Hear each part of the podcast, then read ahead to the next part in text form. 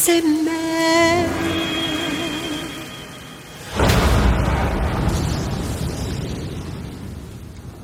to MageCast. This is episode 50, the big 5 Thanks so much for listening for all these episodes. If that's you, if it's not you, and this is your first time tuning in, hopefully you enjoy today's episode. If you don't, hopefully you keep listening anyway, because honestly, I need the clicks. Uh, today is going to be a special episode, and it's appropriate that you know we're we're hitting our 50th episode. We're getting up there in age. I think you'll find that the game we're going to talk about is appropriate for that. But first, let me uh, let me introduce my special guest here today. This is one of the founders of the Well Read Mage, a good friend of mine, uh, who's known as the Black Humor Mage, aka Armando. How's it going, sir? Pretty good. How you doing? I'm doing good. Thanks. Thanks for asking. Uh, what have you been up to recently? Existing for sure. for sure. Well, that's good. Uh, what have you been playing? Uh recently Final Fantasy 7, the OG Final Fantasy 7. Mm. Um back when Final Fantasy 7 remake came out, I got it day 1 and like it took me a month uh, to platinum that on PS4. Um and then on Switch they went on sale for like 50% off. So I was like, dude, I'll buy Final Fantasy 7 on the go for like 8 bucks. Heck yeah. And so um I, I've I've played Final Fantasy VII before. Uh, like we did the review on it. It's up on YouTube. You guys can watch it if you want. oh yeah, the dual cast. the dual review. Cast. remember that. Yeah. Both of us reviewed it. You from the perspective of, of modernity, and Yeah. myself from the perspective of ancient times. I guess I don't know how you would phrase that. Yeah, I, I would phrase it like that actually. I'm getting old. Yeah. Um but I beat the story originally.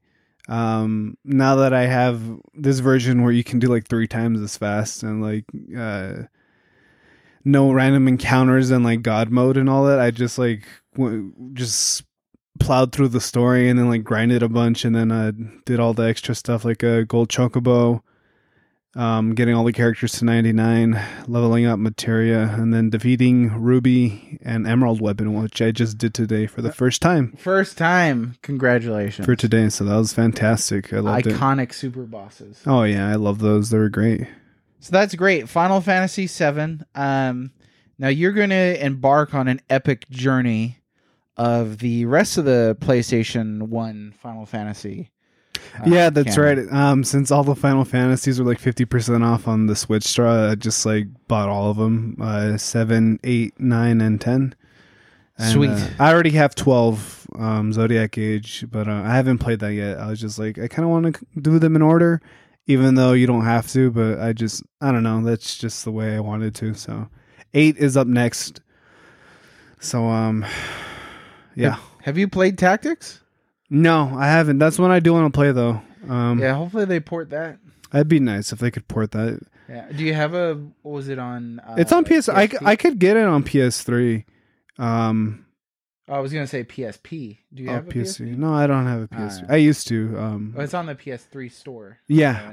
Yeah, Okay. I can get it on the PS3 store. May one of these days they probably will, but I do. I would like it if they ported it to Switch because um, I really like playing handheld a lot with the Switch. Especially for those old games, it makes it a bit easier. Yeah. yeah, yeah, especially. Well, best of luck to you on your Final Fantasy journey.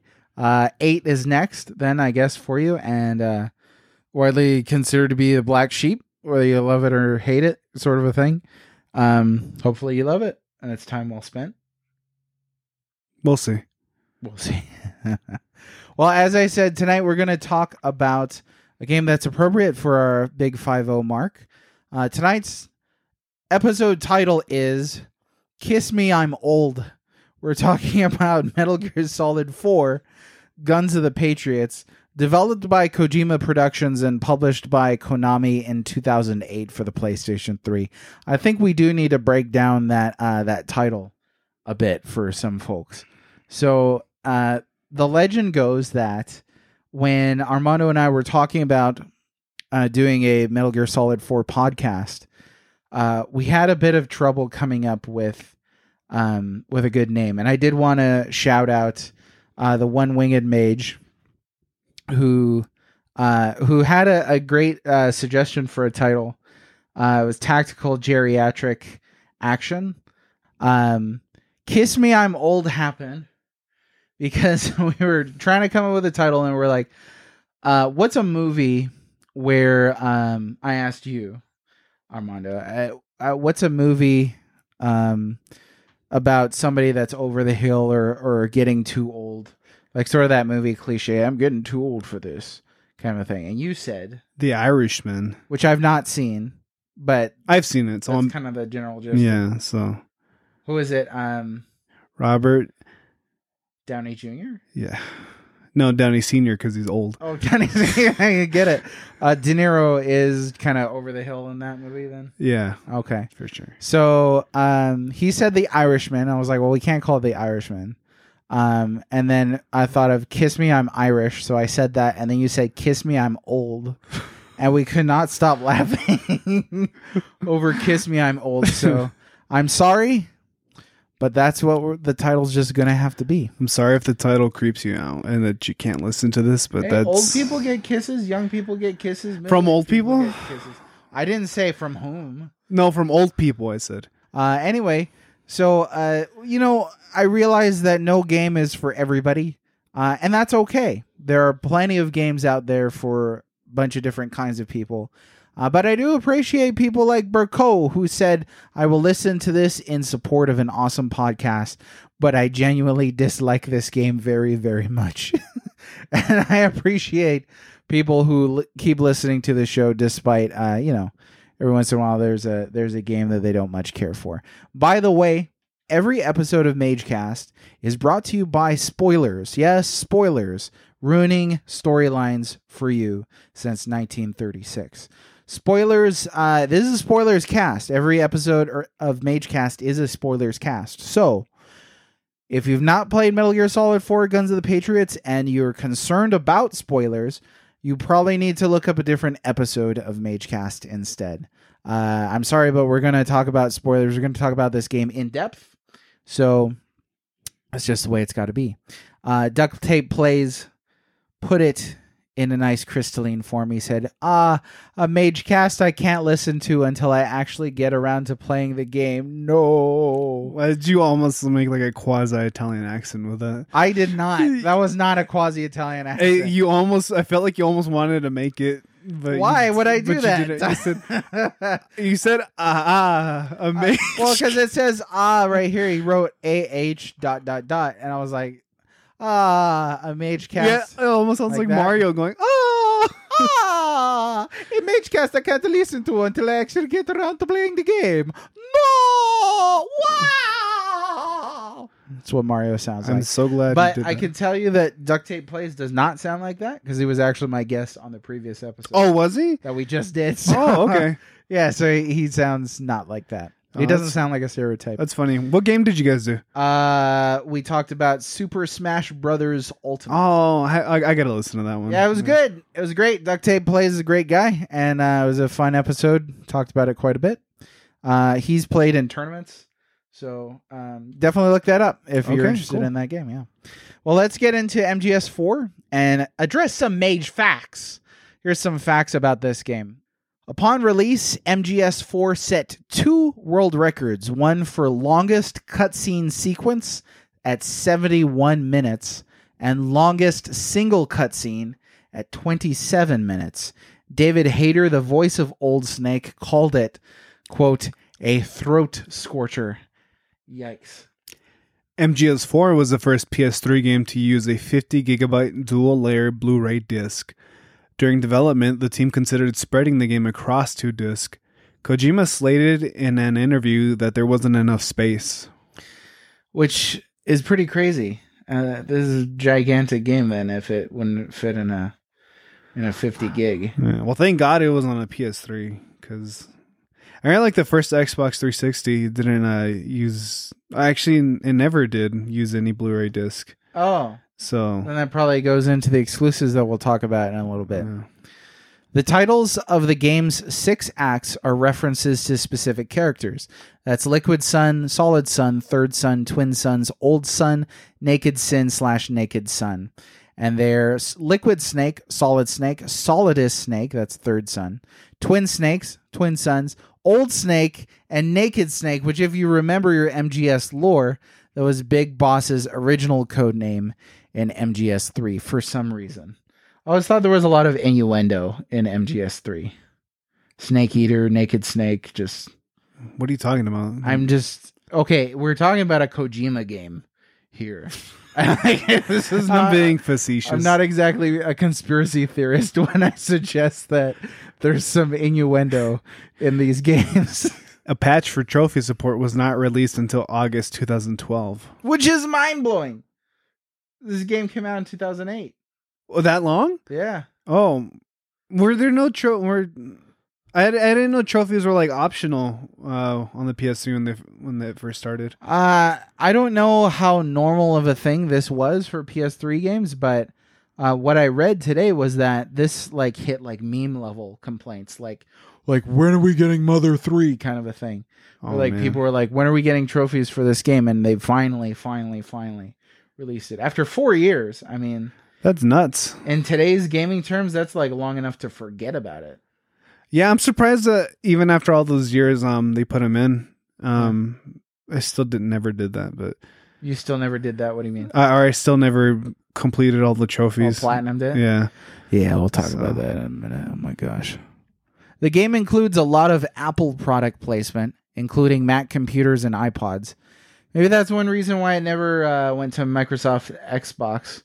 But um, like I said, we'll talk about exclusivity in a little bit. You know what's interesting? I read a news headline today that said uh, Apple doesn't let bad guys use their um, products in any medium. So That's interesting. Doesn't let like villains. yeah, I so I thought it was like, who does Apple consider like bad guys? like in villains, like the antagonists. fiction, yeah, yeah, Yeah, in yeah. fiction.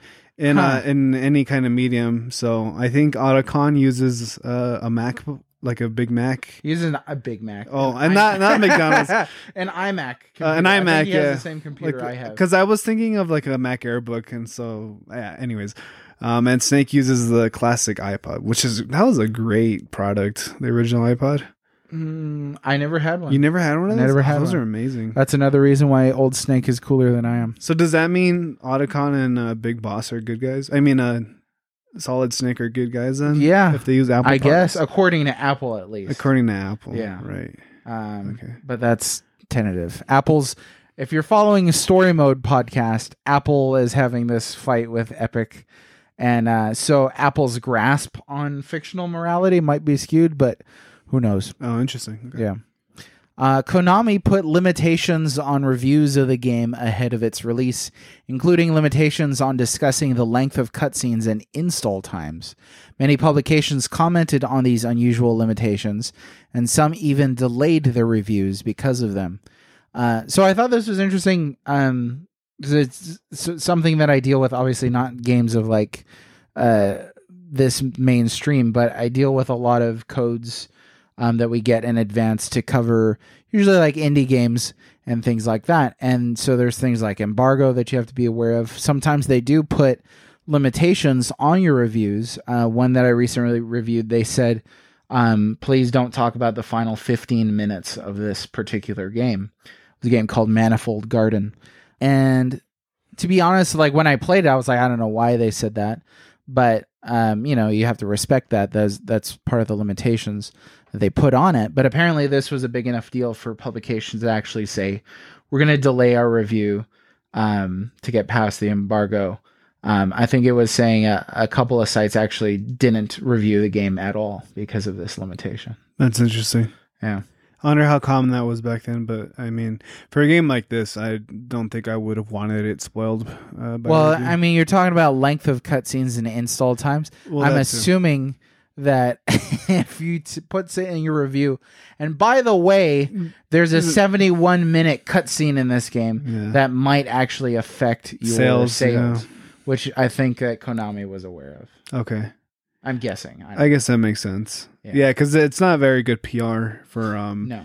that game at all. Because anytime like the general gaming uh public mentions that game, it's just always about how long the cutscenes are. Exactly, and it's indicative here too. Yeah. I mean, the first mage cast our mage fact, beg your pardon, that we mentioned was how long the cutscenes are. yeah. That's probably the biggest talking point Yeah. about this game. Yeah, I don't even notice it. How long yeah, are. right. are you kidding? Not when I first watched it. I did, man. When I I finished the game at like eleven thirty at night, my mistake, and I did not finish watching the game until like what, almost like one in the morning or something like that. Uh, You probably, dude. I was like seventeen or eighteen when I played this game, so like, yeah, I could like stay up till the middle of the night. oh, for me, if I stay up past midnight, like I feel my bones breaking. yeah, Yeah, but uh, I mean, it was that's a long ending. Yeah, it's very long. Ending. I'll give it that. It's Yeah. not not long. It's not not long. there you go. The next fact and final fact: Johnny Sasaki is a crime against humanity. Why'd you make me read that? Oh, well, Because it's a fact, isn't it? yeah, it is. Yeah. I was gonna say this is subjective, but it, that's that's not subjective. Come on, the It's Geneva not. Convention, the UN, it all agree.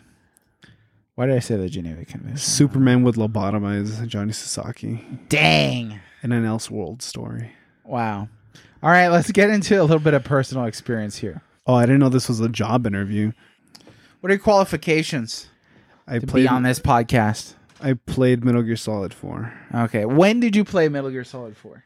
Um, this is probably like 2013. So, So, you didn't play it at release? No, yeah. I mean, at release, I was like 2008, right? So Yeah. I was like 13.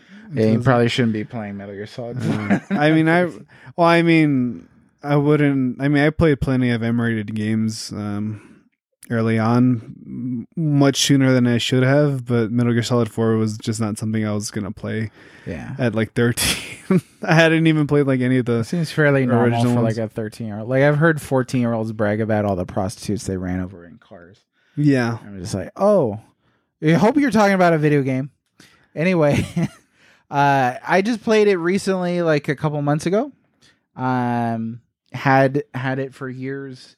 Wanted to play it for years. I actually have two copies somehow, um, which is great because when I was playing it, the disc uh, skipped and froze um, in the middle of a cutscene. Unfortunately, uh, so then I swapped in the other disc and it let me proceed. And then that game, that disc froze. So then I put in the other one, and that's how I was able to finish the game. oh man, life is so serendipitous sometimes. Yeah. So, uh, the second disc actually froze at the end of that scene when Snake is crawling through the hall of radiation.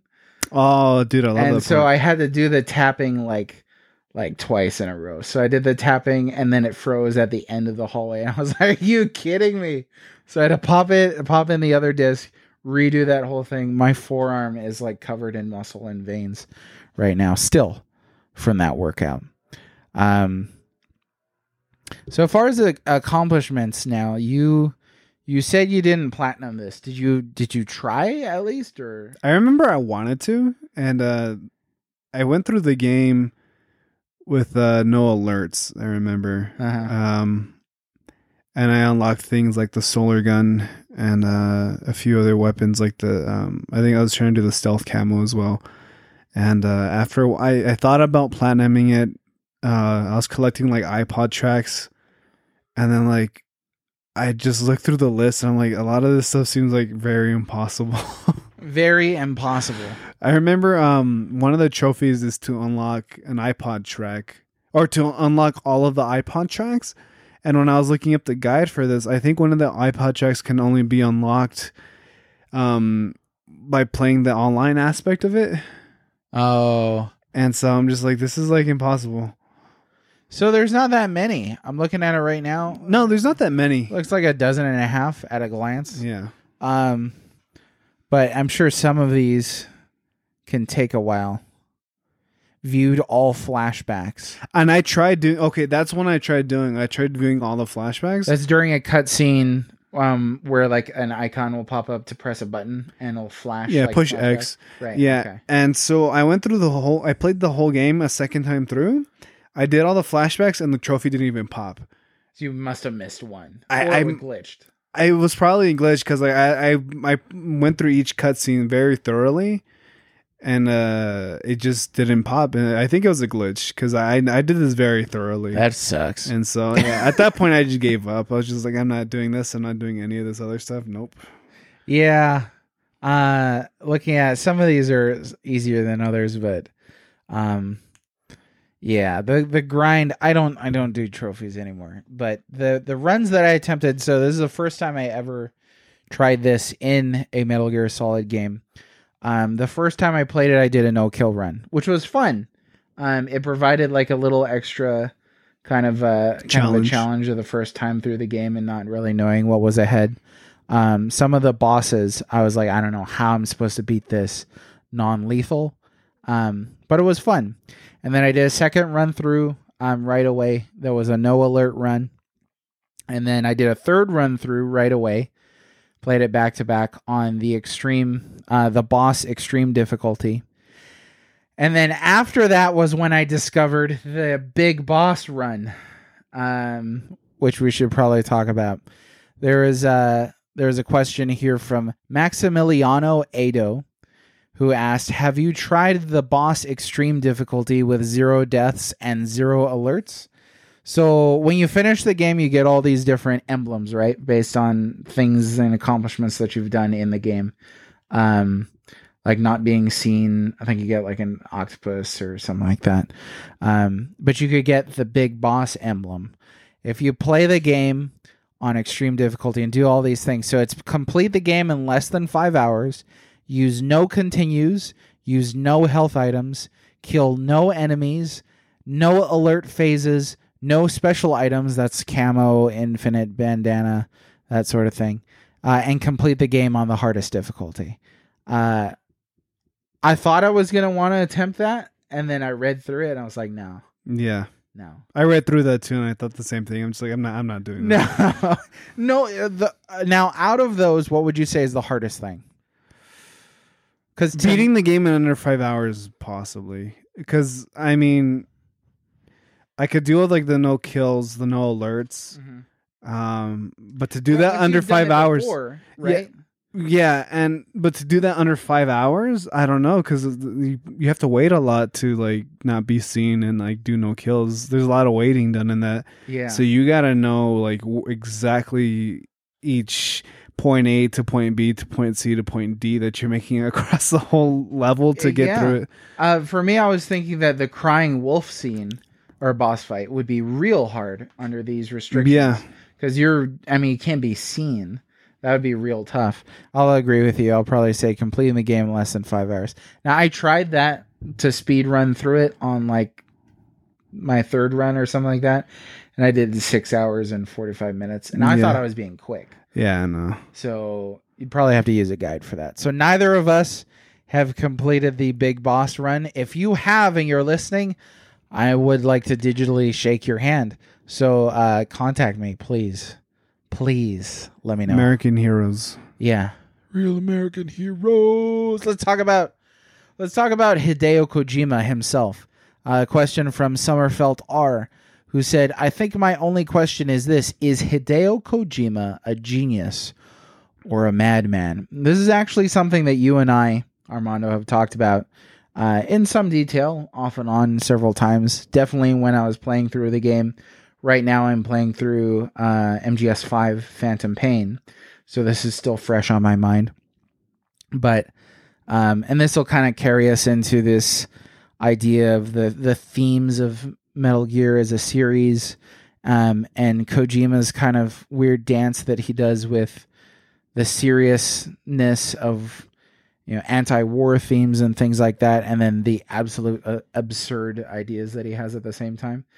Um, but let's talk about him as a as a director, as a creator, as a developer for a little bit. I might be out of line for saying this, but I think Hideo Kojima exists. so you don't think that he's like an AI? like No. a patriot just running the planet. Not totally. Thank Um, goodness. no, Kojima. Um, is he a madman or a genius? Uh, I mean, this is my favorite video game series. Um, that sucks. hey, your favorite series is Final Fantasy, so I wouldn't yeah, I start know, talking. yeah, yeah, whatever. I wouldn't start talking. Um, this is my favorite series. Um, so I, it's it's simple to call him one thing is to simplifies it- him way too much. Because um, I mean, there's he has moments of genius for sure, Uh-huh. but um, he also has moments where he just like, what are you thinking? It's like not good at all. One of the things that we're that we found out when we were trying to find out facts for this game is he wanted the models who are motion capturing the Beauty and the Beast Corps to perform nude. Uh, apparently, now I haven't dug into that to figure out how legit that is, but that was something that somebody had reported um, in a, a thing about facts on this game, and that's just like You know, I'm gonna change my answer. I think he's a madman. okay. I think he's crazy because I just remembered too, um, Metal Gear Solid Five that you're playing through right now. Uh-huh. Uh, the character Quiet, who's Oh my uh, gosh, probably like the most like scantily clad you could be before you just. that's not true. She has a belt on. Oh, that's true. But um, I remember when people uh were complaining about um how she was dressed. His response was, uh, "You you will all see once you play the game, and like you'll eat your words." He said something like that. and then like I remember I played the game. I'm like, this like excuse that you came up with why she's dressed like this still sucks, Right, it was, even in context of the game. It was that she breathes through her skin, so Right. she would suffocate with more clothes on. yeah, and so like even ridiculous. even that excuse sucked, and I'm just like, all right, you just wanted her like this. And then like a few Well, years, a few of it- years, no wait, hold on. Go ahead. And then like a few years later, he's just like, oh, I just wanted it just for the cosplay. uh, he said that. He said that. I was like, what? Wow, wow. Uh, so yeah, I've said it before. I think Kojima's a horn dog in, in Yeah. some respects. At the same time, this is anime. Metal Gear Solid Yeah. is an anime hmm series that uses like realistic westerner type visuals, uh, but it's straight up an anime. Yeah, It has all of the cliches and the stereotypes of anime, minus like the color coding by hair and and some of the the more things like that. I don't think Raiden's exactly like Tsundere and stuff like that. If that's how you actually pronounce that, I don't know. I don't care. Revolver Ocelot's kind of Tsundere. Ooh, People, kiss a snake at the end, right? yeah, Uh, we're going to talk about that later. Um, so I think Hid- Hideo Kojima is both. I think he's both like you. I think he's both a genius and also a madman. Um, I think that, and this is something that I was talking about with uh, the bookworm mage Wesley Shantz way back on our Xenogears episode. Um, when he suggested that it seems like with a lot of creators, and we're talking about like, you know, like the history of the Western canon and things like that, and literature. It seems like with a lot of creators, they peak early in their careers, and their best works are some of their earlier works. Um, I tend to think that that's true with Hideo Kojima. Um, it seems like some of his earlier Metal Gears were a little more grounded, a little less silly. Uh, silliness being one of the things that actually put me off of Metal Gear Solid series of the Metal Gear Solid series for a while. I played three and I thought, you know, the heart of three was really great. But then there's also like a kung fu guy that can like control bees with his mind inexplicably. And there's also a guy that has like, you know, multiple joints in like his entire body. And there's also a guy that's like over a hundred years old that his like liver spots can turn into camouflage. So that, and there's like a guy that shoots lightning and stuff like that and it gets more comic booky and more comic booky. There's nothing wrong with that in a sense, but that's not what I perceived Metal Gear Solid to be, having started with the first game. Um, so all that to say, I think, in my opinion, Hideo Kojima peaked early. Um, Death Stranding, and maybe we could get your some of your thoughts. You play Death Stranding, oh woof. but Death Stranding seems to me to be uh, much further down the slope than you know some of his earlier Metal Gear Solid games. Um, but uh, you know, I know that people there are some people who furiously love uh, Death Stranding, and so Um, I don't know. You, well, you played it. I didn't play it. I like Mhm. to make fun of it because it's easy, but You like to make fun of a lot of things that are easy. it's low hanging fruit. I like fruit. Yeah. So go ahead. What, what were your thoughts on Death Stranding in relation to what we're talking about about Kojima? Um, it definitely feels very Kojima. Um, the storyline has a lot of interesting things about it, uh, for sure. Like like the universe and the world building, like that's the stuff where it shines. Um, and like these very eccentric characters, um, some like somewhat silly stuff in it. It's not as silly as the Metal Gear Solid series. uh, Um, and then like some really stupid names for things too, like typical Kojima stuff. But um, I think that the part that disappointed me the most about Death Stranding was just the gameplay. Mm-hmm. Um, Heard that a lot. yeah, I mean, for yeah, for me, the the story is it's mixed. I think there's a lot I really like about it. There's a lot I don't like about it. Um, so it's very mixed for me with the story, but it's just the gameplay that it was just like a, a trudge to get through. I could barely get through that game. It was it sucked. the gameplay was really bad, especially compared to five. Because five, I, I love so much uh, f- just for the gameplay. And to my mind, well, I mean, aside from Metal Gear Solid 4, I think Metal Gear Solid 4 had great gameplay. And I think Metal Gear Solid 5 has a lot of great gameplay too. Um, but Death Stranding seemed like a trade off where he was like, you know, we're going to emphasize the weirdness. You remember the lead up to Death Stranding? It Mhm. was all just, dude, look at how weird this is. Every trailer was like, hey, you want some weird? We're getting weirder. Hey, Yeah. look at how weird this is. Hey, this is weird, isn't it? And there was little to no reveal or discussion or tease about the gameplay itself. And it's so much so that at one point I joked in a tweet, I was like, wouldn't it be hilarious if Death Stranding just turned out to be a card game? Because we didn't know. I was just like, what Yeah. do you do in this? You ju- and it ended up being that you walk around.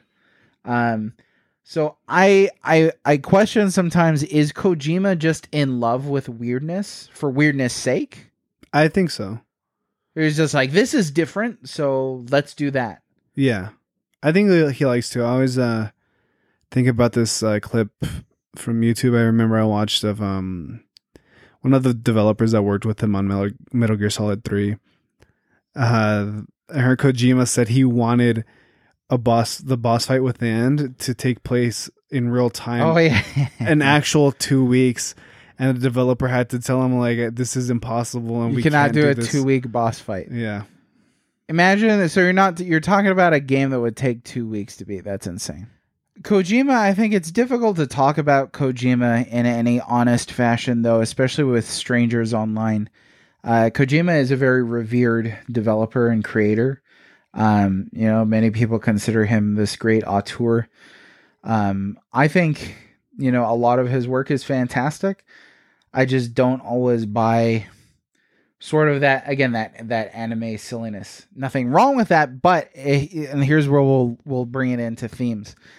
I think if you're having a game talk about like Metal Gear Solid 4, talk about like the horrors of war, uh, these really dark ideas and anti-war themes, um, legacy, things like that. Um, it's it's kind of ridiculous to to balance those ideas uh, those serious ideas next to something that's really like just crazy.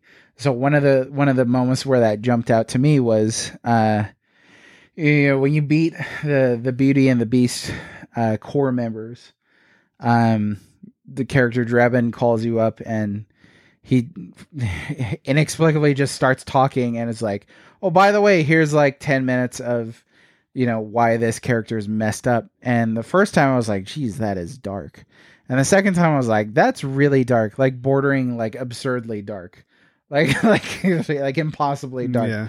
Um and then by the third time i was like like immune to it. I was just like this is just bizarre you know? It's and so you know you're talking about all these things like hey guys war is bad and things like that. And then the very next scene will be like an anime fight scene where like Vamp and Raiden are dancing, like break dancing on top of each other with like daggers coming out of their feet. And like that like spinning move that Raiden does with his like Yeah. his his legs attached by wires to the Gekko is just like it's hilariously cool. uh, but it's almost like MGS4 is the wrong vehicle for like this is not Apocalypse Now. This is not Platoon. This is an anime, Yeah. like I said. Me- Metal Gear Solid is absolutely an anime. like even the characters, um, they don't look like real people. Like uh, they feel like anime characters. Like when you when you look at them, and for as much as Kojima um loves these very uh serious and dark themes, he does have so much like wackiness in it, and like as a fan of the series, you kind of learn to like love some of that. Yeah, and I Um, want to emphasize that I do. I mean, I think that's what you play this series for. Yeah, because I mean, I can't. I mean, because then it would just be like, like I don't know, Splinter Splinter Cell? Splinter Yeah, Cell. Was There'd gonna be say, yeah. you couldn't separate these two games if you know uh, if Metal Gear Solid wasn't what it is. You know, Yeah, it's not like a straight faced war game. it's not a Tom Clancy game, No, no, right? no. So um, and that is, I agree, that's part of its charm. I think from a from a narrative perspective, that stuff gets in the way of it conveying its themes with more power. I think so. Um, like it could make its points probably more acutely if it neglected those sillier ideas, but. Those sillier ideas are part of the reason why you're playing it. So it's sort That's of a a, good- double-edged sword. That's a good explanation. Yeah. hopefully. I did find a an article today uh, that was titled "A Definitive List of All the Weird SHIT That Happens in the Metal Gear Series," which was a beautiful article that just goes through each game one at a time in chronological order, uh, starting with Metal Gear. Um, so not even Metal Gear Solid, and listing all of this, the crazy things that happen. Uh, my favorite um, moment that it shouts out is uh, it says the villain of the game has a ship with a version of Mount Rushmore on the front, but instead of the president's, it is Big Boss and all his clones. This is never mentioned or brought up again as a weird and unnecessarily time consuming thing to do with your time, especially for a terrorist. Uh, because it is, it's just a bare glimpse of like you- this ship rises out of the water and Ocelot's like, Outer Haven, brother. And then on the front, like it's on the prow. Of, Yeah, it- it's just a Mount, like a Mount Rushmore recreated, but with Big Boss and Liquid, Solidus, and and uh, Solid on there. And I want to know who they hired to make that. Like, who sculpted that? like, what were are they talking about in game? in game, like in the universe? Because obviously he didn't make it himself. oh, maybe he did. Nanomachines. Also That's the has- explanation for everything. Ocelot has like a, a nano machine, like brain of like a sculptor or something like that. builds. Maybe he cut off the arm of a sculptor, grafted it onto himself, and hypnotized himself into thinking he was the artisan that could sculpt that, and then he did it. Honestly, that makes more sense than him like going through the process of like hiring like some like a contractor to Like- build. it's like yeah, like who would go out there and do that? Like the Property Brothers. yeah, Right, They're just like, all right, so this is gonna be like four billion dollars to build like a custom stone. I guess it wasn't even stone because it's on the front of a ship. what's it made out of? I don't know, titanium, probably. But it is one of the it's perfect example of one of the, like the sillier things. Um, it doesn't necessarily, and this is one thing I appreciate about it, does not necessarily take you out of the game or or remove all of the sense of tension. There's a decent amount of tension in that scene Yeah, but it is so fast and so silly. They're kind of like, what? I laughed the first time I saw it. I laughed the first time I saw it too. Yeah. Yeah, I wonder if that was his intention. I guess. I mean, it's hard to fathom that he would have been like, oh man, people are going to think this is so cool. I think he did though. Maybe he did. I don't know. So, uh, it, yeah, it makes me, makes me question whether, you know, uh, MGS4 or any of these games, especially the latter ones, are appropriate vehicles for the that they're in a sense mature enough for the mature themes that they want to address. Um, there were themes in MGS4 that I felt were kind of underdeveloped in that sense. Um, but it is what it is, and you know, part of that silliness, like we said, is the is the endearing quality. of these games. Um, but speaking more about these games at large, um, and talking a little bit about series context, um, MGS4 is the end of this kind of timeline um, as far as um, Solid Snake goes. Uh, there's Revengeance takes place after this, right? Yeah. Was Survive canon? No. No, so forget it. Um, I haven't played Revengeance yet. I might eventually. Poorly received, but uh, yeah, try it out. Mixed. It was. It's. It's fun. Yeah. It's mindless. It's like quick campaign. So, So taking into account uh, all of the canon uh, mainline Metal Gear Solid uh, entries, what's your ranking for those? I don't even know. Um, So what's like your top one? uh, it's so hard. You're one of those people. It it it, it is because I can't explain. Because I mean, I, I, as far as story goes, I would pick Metal Gear Solid One as my favorite. Uh huh.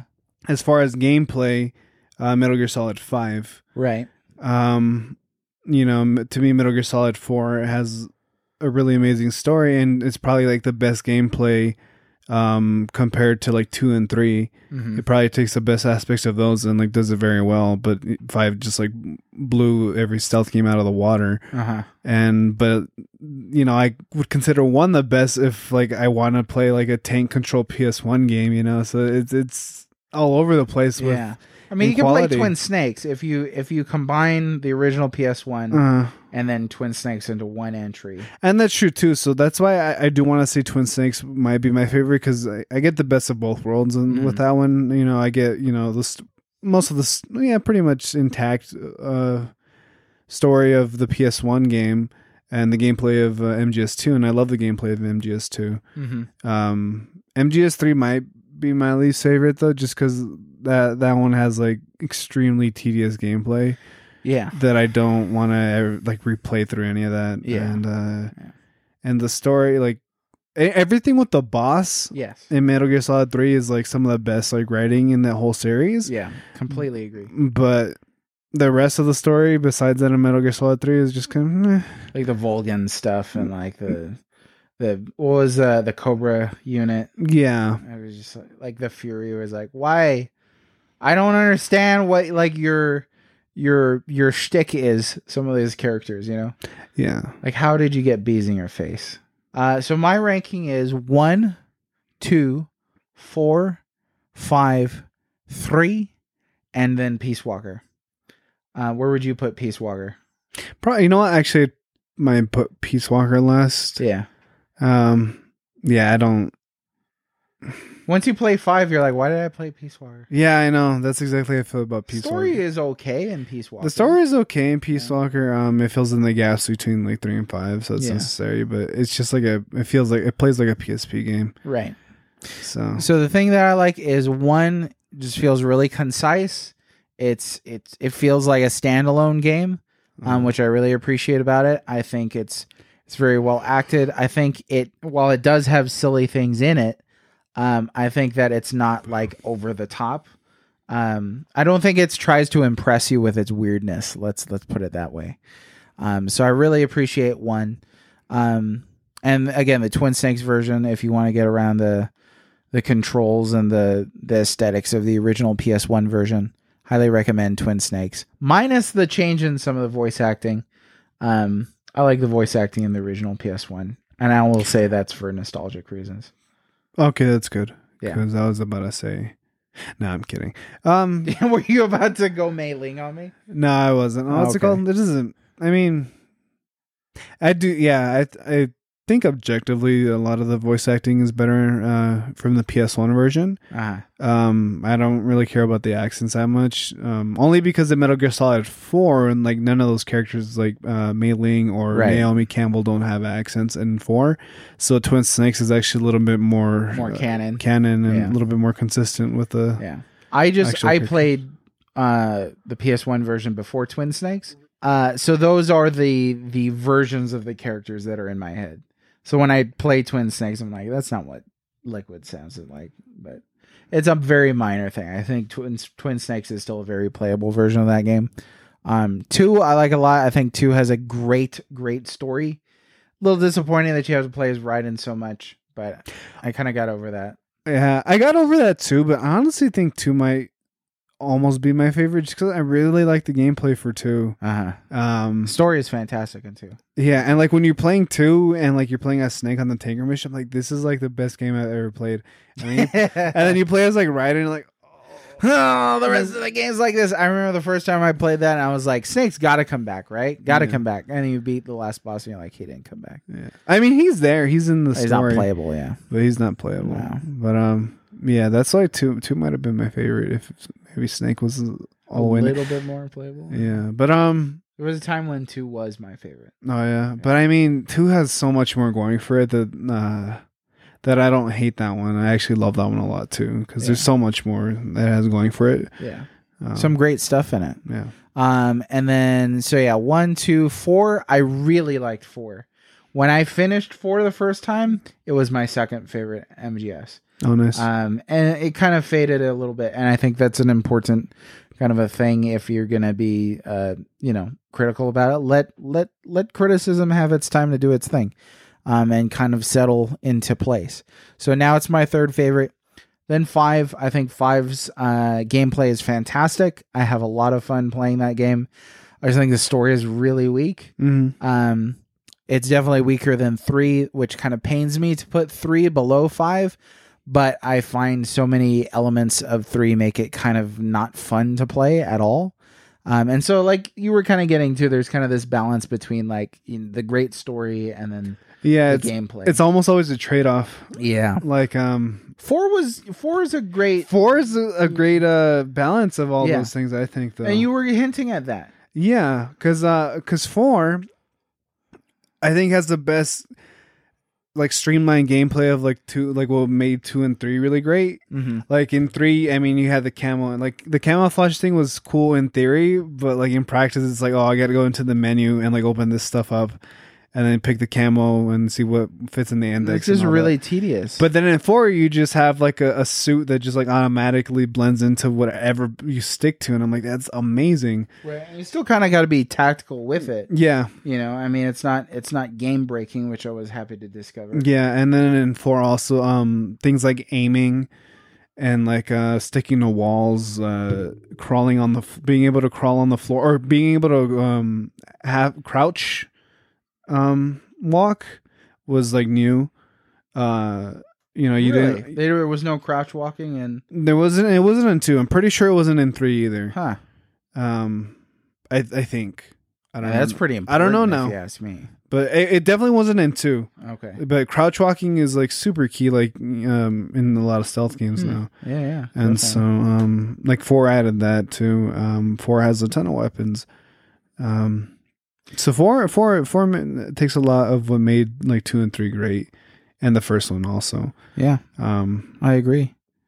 So there's a question here about exclusives. Sizable question. Uh, this is from Ident Invalid, who said four reminded me of two in terms of hype, but outside of memes, seems to have gotten a worse treatment afterwards, a cold shoulder and forgotten. This is the only game in the solid series not to see release on other platforms. Did that hurt it or does it deserve it? I didn't own a PS3 and wanted to play it. Although not a Sony IP, we know how exclusives work like federal highway bills. Do as we say or no money.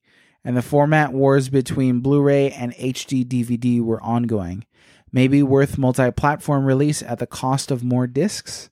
Um, so I found a little bit of this uh, in what I read today. Um, and kind of what we mentioned earlier about they were thinking about going to multiple discs. Um, and they were saying if they had gone to multiple discs, that would have been a big argument to have also gone to multi plat, um, because then they could kind of get a little bit of their money back from the extra expenditure of multiple discs, which is an interesting idea. Um, but talking about exclusivity, like you brought up earlier, uh, this was on a disc type that couldn't be played on the 360. right. That kind of solves it right there. then. Yeah. Um, in terms, there was something the that person was talking about where um, Like, would it be appreciated more if it could be ported? Because it's one of the few Metal Gears that haven't uh, been ported. Right. He said the the only Yeah, Metal Gear Solid Yeah. One has not been ported to um, Xbox.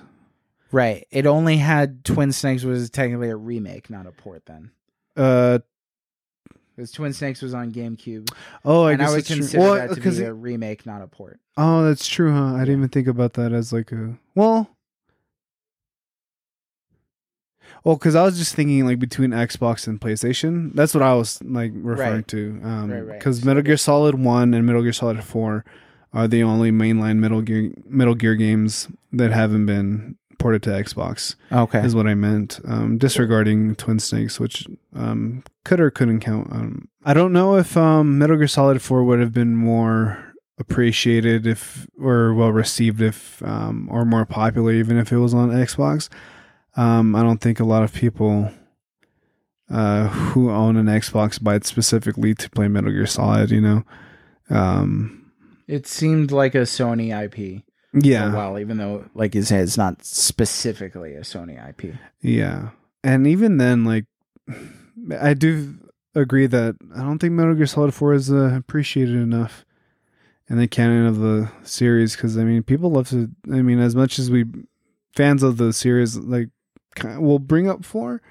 But I mean, it, or like the general public too, like the general gaming public. Anytime four is brought up, they just talk about how long the cutscenes are. Mhm. Like that's all they could ever like say about it or joke Mhm. about it. I'm just like, come on. It seems that generally three is more loved than four. Yeah, I think a lot more people actually like three more than uh than 4 Mhm. which I mean, which is crazy to me because I think four is uh, superior to three, Me too. Yeah. and so, um, I think that um you know, four has a lot of heavy lifting to do. I think that's a problem with it too. Um, which I mean, I think four is a Metal Gear Solid for Metal Gear Solid fans. Um, yeah, because you're right. Four has a lot of heavy lifting. Imagine playing Metal Gear Solid 4 without playing any previous Metal Gear. yeah, Solid. exactly. And I, I do think that's the issue with four. Mhm. um you know because you could play three three is better in the sense that you can go into that game completely never playing any of the first games As a prequel, yeah, It's a prequel. It definitely, it it seems to stand on its own two legs. and so, um Four like spends an hour explaining like all this stuff that's been building for the past thirty years. but yeah as a fan of the series i think four is one of the best games in that series just because how well it integrates like almost everything from every single metal gear solid game like you wouldn't think uh that somehow they'd integrate like the sorrow from metal gear solid 3 Right. into like the current timeline uh, from like 1964 to 2014 Yeah. and um it had a lot of loose ends to tie up, and then even that, a lot of things to address from past games. Yeah lot. exactly So uh, I think when I first finished it, one of the things that you and I were talking about was how well it handled um, all of these threads and and tying up, you know, characters, plot lines, and things like that. Um, I think that uh, it does a handy job of concluding everything, yeah but I think it does it in an overly cumbersome way. it kind of has to though i mean like the whole series is super like kind of there's a couple there's a couple big cutscenes where after he's talking to big mama uh, and then later in the game uh, where it seems like they over explain um, a few things like how Yeah. the patriots came to be uh, the relationship between big boss and zero uh, and that tendency that temptation rather to over explain is I, I think a a storyteller's vice. Um and that temptation is probably so strong for a series that has so much to explain as well. So it's not something that i frown down upon necessarily um but i think that it's one of that it's one of the weaker elements of this game's kind of exposition i think even though i think it's it capably concludes this series at the same time like i was reading like i'm reading through the bits of plot and things like the silliness that i mentioned earlier and people were saying like yeah the the patriots were basically this and they could explain it in a in a sentence And I wonder if Kojima could explain the Patriots in a sentence. Probably not. Probably not. Right. and, and so I think that's the there's that tendency to over explain that's that's inherent in four. It's not the worst thing in the world. Um considering it, you know, how much it had to do. Mm. Um, but it is, I think, part of its uh what would you say, inefficiency or ineffectiveness. Yeah, I agree. I I could see. I mean, because I mean, I'm a. f- I love watching movies, and one of my least favorite thing in movies is like over exposition. Yeah. Uh, like, and a lot, I love you know Nolan movies. Um, not my favorite filmmaker, but I love his movies. He's very um unique. But uh, one of his big issues is like uh, a lot of expository dialogue. Yeah. And it's funny that Metal Gear Solid is one of my favorite video game series because there's so much exposition in these games. But it's just that to me, uh, video games and films are very different. Mm-hmm. Um, in a video game, I think you have more room to explain a lot because you're building this big universe. Um, you know, it's not just a story; it's you're explaining a lot of history. Yeah, I agree, and I think that um, you know, one of the benefits of this game and this series too is it has characters that are likable. Um, so when they, you know, do the Nolan equivalent of pulling out a piece of paper and driving a pencil through it to explain what wormholes are, uh, you kind of you kind of don't mind too much. Um, and two, you're looking at great, great visuals. So Yeah. like when they in Metal Gear Solid Four, I didn't mind when there's a huge long expository scene because I get to see all like the great, you know, uh, that that really stark character art. Um, by who is the artist for Metal Gear Solid? Uh, Yoji Shinkawa. Yeah, fantastic. work, Yeah. right? and the way that they integrated that in the cutscenes, and you have all the the lights and the flashbacks and the the things like that, and it's interesting to look at at least while the character is kind of over explaining. Um, but I appreciate that reference to Nolan. I was actually talking with somebody today about that on Twitter. Um, yeah, I think that you can get r- these really great visionary creators, um, Kojima, Nolan. They have these very strong traits, um, but they might have that Achilles heel, and for some of them, it's over exposition. It's over explaining uh, some of these things. But um, just to comment back on the exclusives thing that we were talking about, um, I think exclusives are great.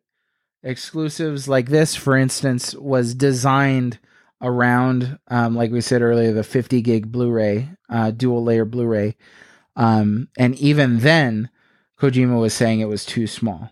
Uh, it was not enough space. So, and they had to make compromises with the content, is what I read. Um, but that means that this game was spe- specifically designed for that that uh, format, and that could only be played then on the PS3. And so, the product that we have is a product that's specifically designed to be exclusive, and so that emph- that informs its strengths and it also informs its weaknesses. Now, we don't know what the game would be like if it was multi-platform, but we can rest assured that it would not be the exact same game were it multi-platform. And I think that that's something that I've attempted to make a point with a variety of people talking about exclusives over time. My opinion is exclusives are great. They sell systems. They're memorable. Um, MGS4 is is remembered in a sense for its long cutscenes, and those long cutscenes are part of its format, uh, enabled by its format. But um, you know, a lot of people stand on the other side and they say uh, exclusives aren't great, exclusives are bad, or exclusives are um, things that only corporate greed is interested in, and uh, everything should be multi-platform. But I disagree. This is from Dibble, 1987 who asked, "What was your reaction to Kojima making Snake old in this game?" Well, I started playing the Metal Gear Solid series after uh, four had already come out. Um, Oh, okay. So I played the first one, and then the second, and then the third, and then um, and then I think Peace Walker. Um. So I think I had already seen Snake as an old guy, like around before, like just online. Yeah, Um, and so I was just um, I don't know if I ever thought much about it because I didn't know who Solid Snake was. Uh huh. Um, but I remember playing the first, the second, the third, and the fourth in Peace Walker. Um, but when I got to the fourth one, um, it didn't hit me that he got old. I just like you know I played all these games like back to back, you know, and so I just kind of went straight into it. I had no time to uh and just why he or think of why he was old. I'm like, oh, he's just old now. I'm like, I just I kind of wonder why. Yeah. And you kind of thought, without knowing anything about like the timeline of the game, you probably Mhm. just thought, "Oh, this is just in the future." I kind of thought, yeah, yeah. Maybe at first I was thinking, like, is this like how far into the future is this? Or like, why is he so? And then, years, and then you like, five years. and then you see Otacon just like looking young, and I was like, oh, like why is he so old? And they, you know, they obviously go into later on into the um the game, but um, it made me kind of sad too. I'm just like, oh man, I I love playing one and two so much. Uh, I love Solid Snake became like quickly became like my favorite character ever, and just to see him like just this Infirm.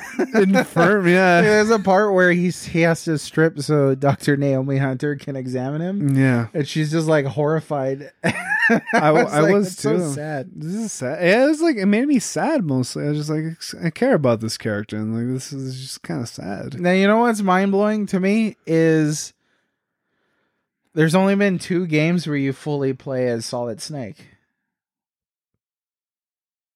One and four. Two Yeah. you play as Raiden most of the time. Three you're playing as Naked Snake. Five you're playing as Venom Snake. Peace Walker you're playing as Big Boss.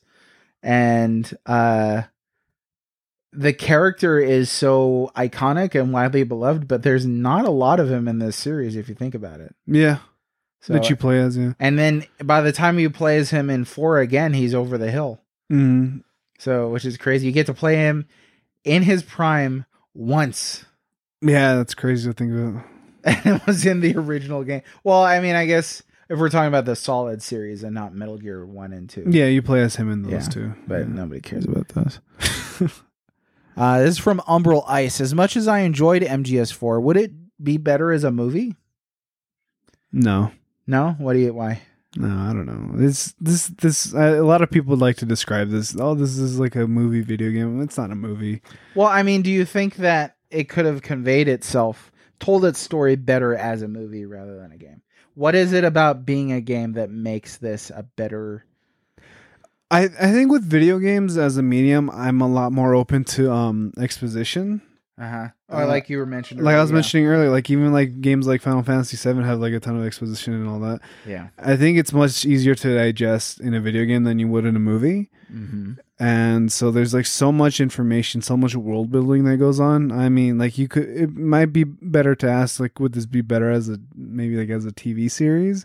But even then I don't think it would be a very good TV series either. yeah. Um I think this is best as a video game. Like the plot and exposition and world building feel very video game esque to me. So I want to say that an important thing about it being a video game is you get to be Solid Snake or Big Boss. Yeah, You get to do the sneaking around. You get to do the takedowns. So in a sense, you're building that legendary icon yourself by doing all of these activities and getting better at them and affecting the world around you through that interaction.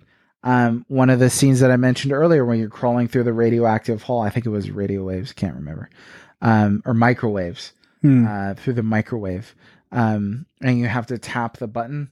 Something like that is irritating to me in one sense, and at the same time, I realize it's a it's an easy way for me to suffer with the character rather than just me viewing the character on the screen. I actually have to exert my energy to make them suffer and pass through that suffering. And so in that sense, I'm more um I'm closer to their heart, I'm closer to their experience rather than me watching a, an actor do it alone. Because I'm putting my own energy into it. And with Snake too, I mean, especially in like the first, well, in all of them, uh, he's learning so much information at like at the same time that you are, and so in that sense, you like, yeah, you get to be Snake, you get to learn a lot of this stuff, and so even things like the codec conversations, I'm like, that would not translate well to like a movie, No, that's true, yeah. even stuff like codecs, and there's a codecs and four aren't the same as they were in like in the first three. Um, but they're there. There's like a lot of talk between like Otacon and Snake that happened. Like you know, it feels like you're actually talking to someone over a radio almost.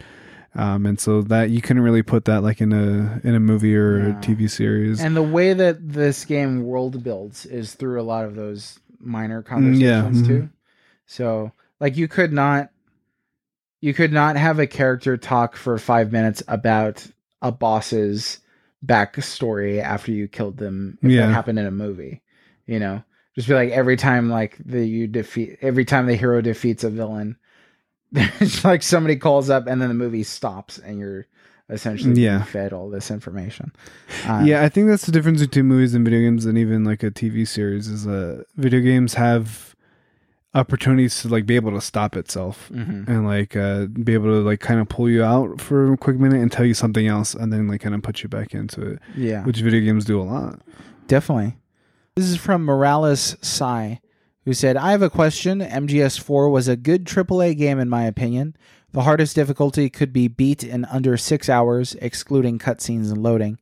Do you think AAA games can still garner as much success today like they used to if they were 15 hours or less?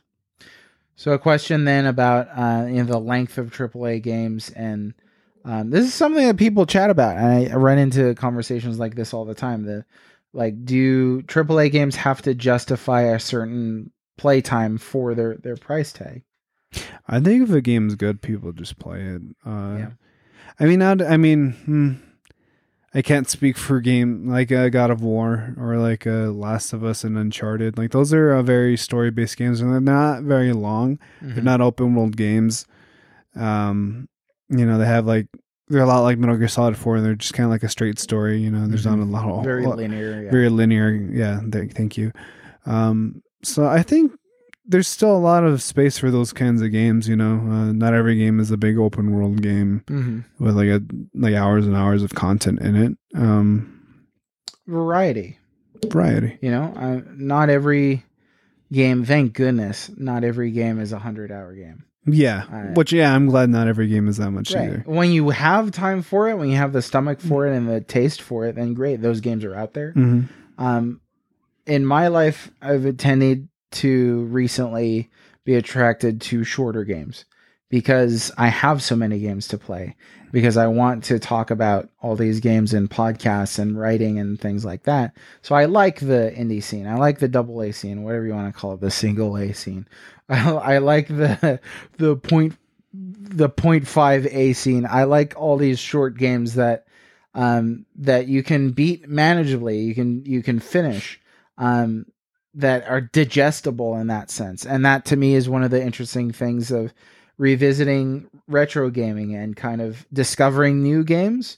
Um, you know, if I if I start playing a new Super Nintendo game that I've never played before, I know that it's not you know a game I'm gonna pour a hundred hours into because of its its format, because of its era.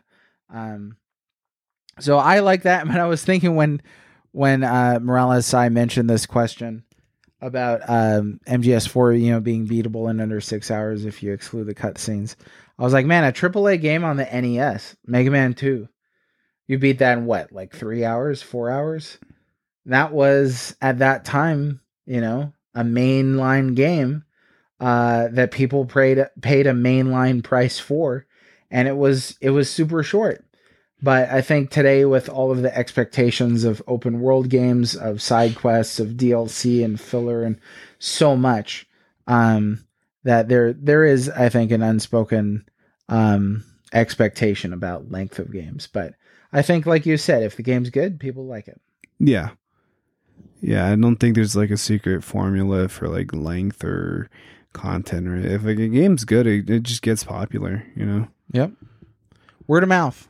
Uh, so characters. Um, I think an interesting question is is li- is Liquid Ocelot a hero? Do you consider Liquid Ocelot a hero? No. Now, why?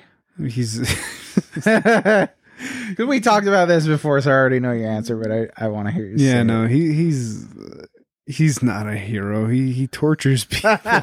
like I was gonna say, I was like, heroes don't torture people. for his Joel, they don't.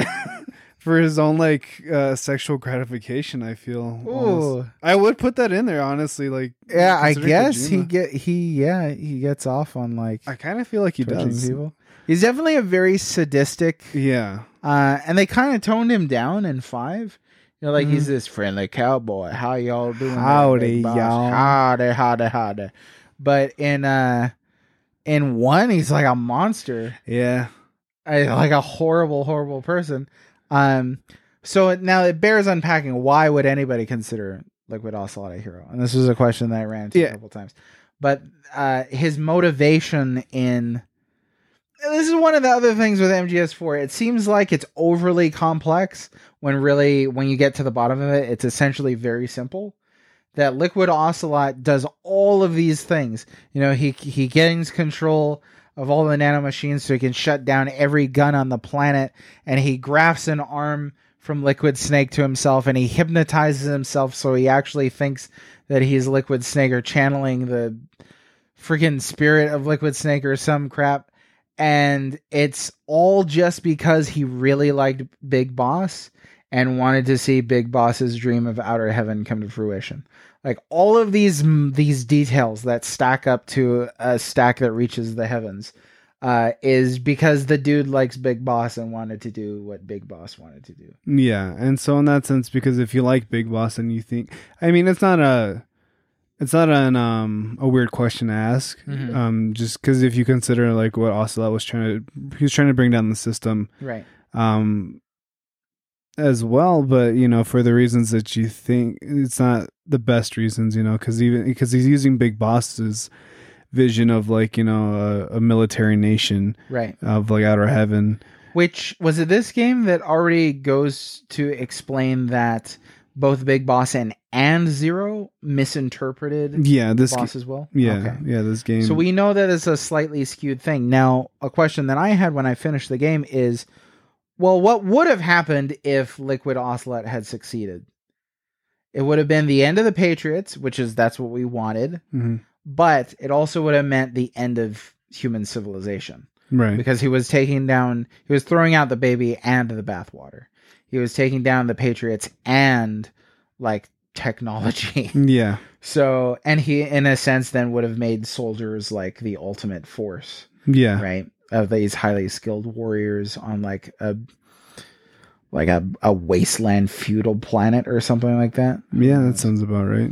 So then, the the shred of heroism that does happen is Sunny is able to manufacture at eight years old somehow manufacture uh you know a variant of the virus right that um, takes down the patriots but also preserves civilization Right.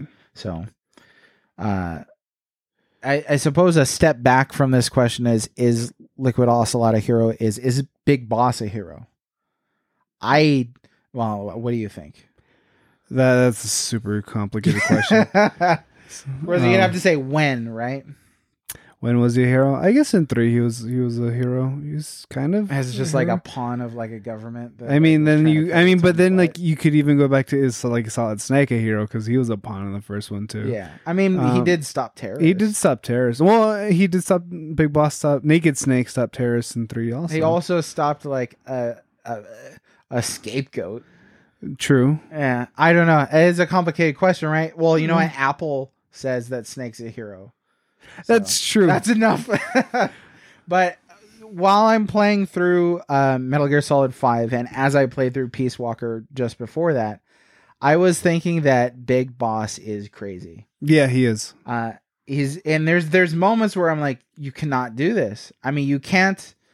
There was there's a moment in so I mean the whole thing of like building Outer Haven, like oh we'll just kidnap people and then ask them if they want to work for us because I'm Big Boss and everybody likes me. I'm a famous warrior, right? And then uh, he rescues quote unquote rescues uh, uh, women in in Peace Walker and Kazuhiro Miller is like, all right. I was like, you basically just kidnapped a woman and sent her to an offshore site that's crowded with with, with Mercenaries. merc- male mercenaries who are very happy to get a female mercenary there. I was just like, this is not like how do you how do you resolve anything. Like, what is your judicial system? Yeah. When they capture uh, Huey in MGS5, and I haven't beaten MGS5 yet, but when they capture him, they just start torturing him, and like, there's no, there's no, there's no trial. There's no, we're gonna keep you here for this period of time. There's just, we caught you. We're gonna torture you until you tell us what we want to hear. And I was like, what? Or then he he he rescues the child soldiers, and and you know he brings them back and like causes like all we know is war, and he's like, yep. And then that's it. And then they're just like, we're just gonna edu- we're gonna educate kids on our own private like offshore country, uh, that had a nuke at one point and is filled with a bunch of like mercenaries that he's never met that he just met once on the battlefield and decided to capture and come work for him. Who's going to educate those kids? What's their future going to be like? How do they get reintegrated into their culture? What happens to their culture? Does he like what like everybody speaks English in Outer Haven? It's like such a bad idea. Yeah, Big Boss is he's not It's not all there. he's not all there. No. Uh, Not the best idea. there's moments when I'm playing these games, I was like, I would not do this. I don't want to do this right now. I don't, but I have to because that's how you advance. That's how you game. play a video Yeah. game. Is Big Boss a hero? Let us know. Couple comments here. This is from Slide Bob who said, I played MGS four months ago and my favorite character is Drebin with his peeing monkey, which I didn't find funny, but I enjoyed Drebin's words. This is from Severing Faith who said, Raiden is awesome. I loved going to Shadow Moses and the callback to the first game, like Psycho Mantis and the memory card and the cards needed for the doors in the facility and the ending made me cry. Uh, it's an emotional ending. Um, but characters getting past Big Boss and, and Liquid Ocelot and all that jazz. Uh, who are some of your favorite and some of your least favorite characters in this game? Uh, my favorite characters are for sure uh, Solid Snake and uh, Otacon. Oh, good old Otacon. Um, yeah, I love Otacon. Uh, they they they're probably my f- two favorite characters. You know, Snake Snake throughout the whole Solid Snake throughout the whole series has been my favorite character. Um, he's just so complex, but you know he he's someone who. I, I remember this. I talked about this in our Metal Gear Solid One podcast, where he, you know, he he's someone who feels like his fate is controlled, and he still tries to do the right thing, you know, but he often feels like you know, he's being used for like um for to do things that he really doesn't want to do, you know, but he's good at it. And you know, Otacon at the same time, um, he's a really smart guy, but he he has a lot of heart where he he he wants to create things, but they're often taken, you know, to be these like war machines or um, you know with technology becoming like used for war and for killing and that kind of thing. And so Otacon has a lot of complexity to him too. And uh, him and Snake taking the initiative to try and stop all of it like in Metal Gear Solid 2 you know shows that you know oh they're departing a lot from you know their you know Huey Emmerich and Big Boss you know they're very different in that sense. They have much more of a conscience and Yeah. they they let um philanthropy you know quotation marks guide guide their um their decision making and what they do. Um i like seeing solid snake's uh, arc in this game. Um i think it's a very good ending to him. Uh making him old made me really sad.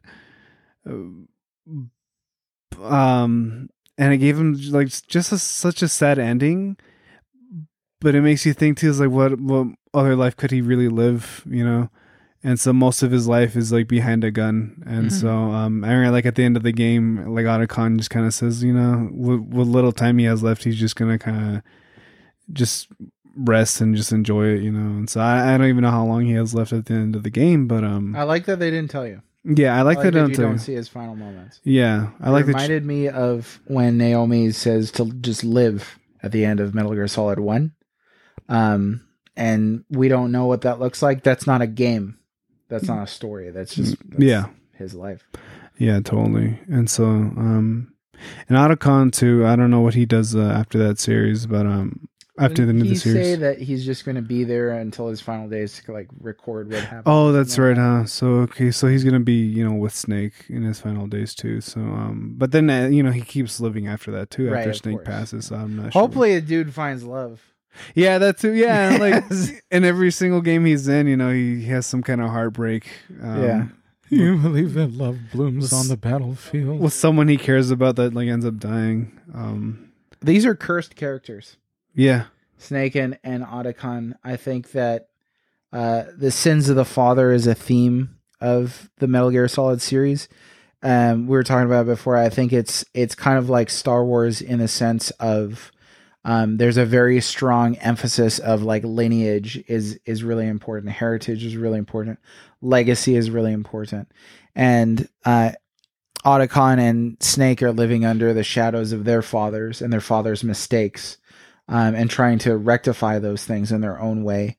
But the things that they do aren't always the right things or don't always have the most positive outcomes as well. Um, and in in Snake, I mean, you get the sense that he is a weapon. He was created as a weapon, um, and he doesn't have a life beyond that. Um, and I mean, if the game is an anti-war game, you're literally playing as a weapon the whole time. Uh, so it's a very strong kind of a kind of a, a statement to make by this game. But uh, in that sense too, I think um, that's interesting that Snake even gets to like live any kind of life besides that because like that's what he was made for. He he is a weapon, and like the fact that he gets to live a- any amount of time just normally is uh it's a beautiful thing. Yeah. um, he barely had a little bit of that before MGS One, where he's like in Alaska Mhm. training like dogs and stuff like that. yeah. So, And so even like that, the fact that he even gets to do any of that is, you know, it's so good thing for him. and so you see a shadow of that, and and like I want to echo for a second, it did make me also very sad to not just see him old, but like get infirm over the course of the game and like not be there at the at the ending during the celebration of Meryl's like wedding and things Yeah. like that. I was like, I wish Snake was here. And I wish that Snake and Meryl had gotten together because darn it, that's what I wanted way back in MGS one. When this one kissed me, I'm old, and she's like, no, no, I'm She's gonna like, fall in love "Ew." with Diarrhea Boy instead.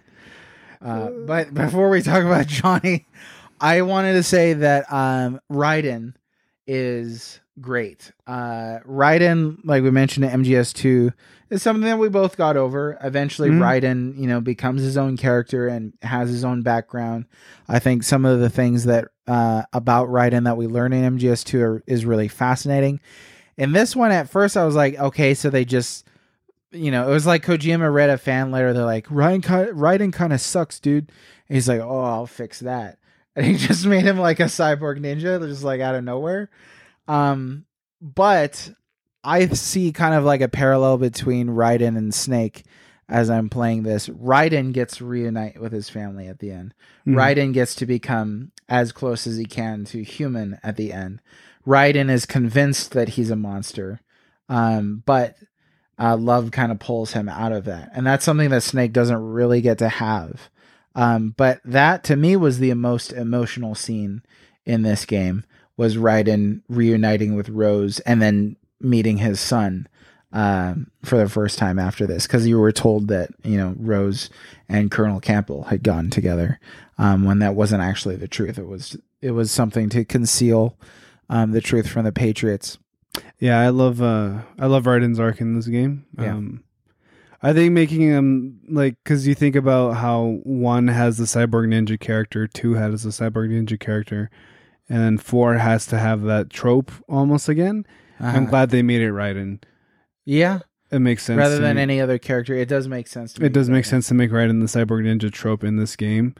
Um, especially from what you learn about his past. It made so much sense to me when he was a nin- cyborg ninja. I'm like, oh, this makes so much sense to me that he is this, you know, and that he um one of his first missions I think is like he saves Sunny from the Patriots, and so um part of how he's trying to fight against that system that controlled him in two is by becoming this you know a weapon again, you know. Um, and but I do love his arc at the end, you know, because he's just like Snake, but in that sense, he he gets much more humanity because he wasn't created to be a weapon. He, you know, he he's he's born, yeah. he, he was born like an actual person, even though he was a child soldier. Mhm. Um, you know, he was born, you know, naturally, and that wasn't his fate.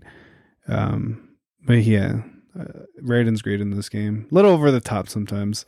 Some of his uh, dialogue, Yeah. or like the way he talks, um, Yeah. like super edge lord. Yeah, But- that was the gist that I got at first. I was like, all right. But uh, I do love Raiden a lot in this. Um, Beware coolness factor when you're telling stories, but can be it could be pretty cool at the same time. Uh, how about a least favorite character?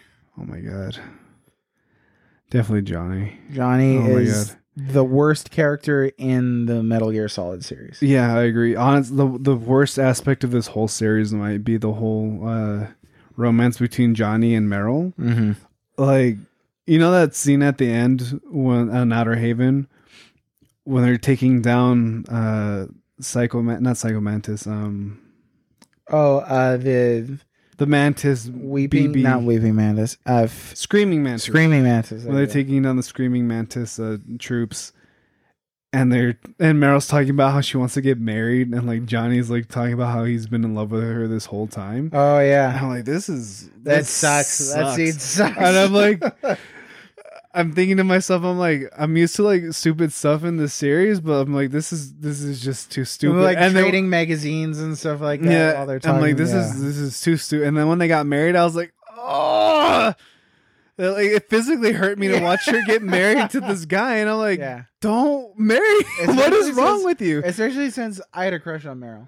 in Yeah, the first game, and then also I'm like, dude, this is a great character. Meryl's a great character. You in are a game. strong. You are a strong person. You are you're independent. You have things that you want. You have this, you know, this dynamic with your your uh with the colonel that you know we don't know all this stuff is going on is revealed in the end. I love that moment when she's in her wedding dress and she turns around and the colonel's standing there and they're you know she kind of overcomes that animosity between them. I was like such a great character moment. And then she has to go and marry the worst character. Mm-mm. It was almost like to me, it was almost like Kojima was just like, you thought that the you know I want to see what I can get away with. And I remember in Metal Gear Solid Three when you're climbing that ladder for two minutes and it plays the song, um, the the infinite ladder sequence, right? You're making that face. You know what I'm talking about, right?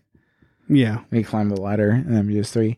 When I played that moment in MGS Three, I was like, he just wanted to see what he could get away with. I think like pushing boundaries.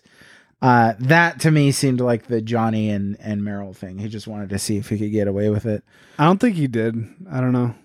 Well, because I mean, people still love the game because I mean that's. I but mean, does anybody talk about like, oh, I love that they? I don't know anyone that's ever said that they love that. I can't either. think of anyone who. If you do, please let me know why you think that was a good idea. I honestly want to know. I can't why. think of anything like thematically. I mean, I guess in a sense he's the like Anti Snake. Yeah, he's the most opposite character from Snake imaginable. Yeah. Like inept, craps his pants all the time, doesn't have the you know the nanomachines, doesn't have the skill or the experience or anything. I'm at I'm at odds to, if to say whether he's even handsome or not. I was surprised that he is kind of like a he has like a pretty boy thing. He almost has like lip gloss Yeah. and like long eyelashes. You're I'm like, why? Why did you make Johnny hot? Wait, Like, why'd you try to make him like beautiful? I don't understand. because Kojima. Um, so he's definitely my least favorite character in this game. My Yeah. other least favorite character in this game is Vamp. I've never liked Vamp, not even since MGS2. I just I don't like him. I don't like the way he talks. I don't like the way he dresses. I don't like anything about him. I don't like that you could shoot him in the forehead and he's still fine. I don't like the explanation that he's not a real vampire. That's just nanomachines. I don't like that he has just like like a phallic dagger that just is like right there. Oh yeah, on his belt. Like, I don't. I don't. I hate the. Uh, you finally be the one to finish me. you just don't like Eastern Europeans, huh? No, I just. No, I. I love Eastern Europeans. Uh, well, you're my best friend, and you're an Eastern European. That's true. I'm from Yugoslavia. Yeah. Um. So yeah, I don't like Vamp. Um.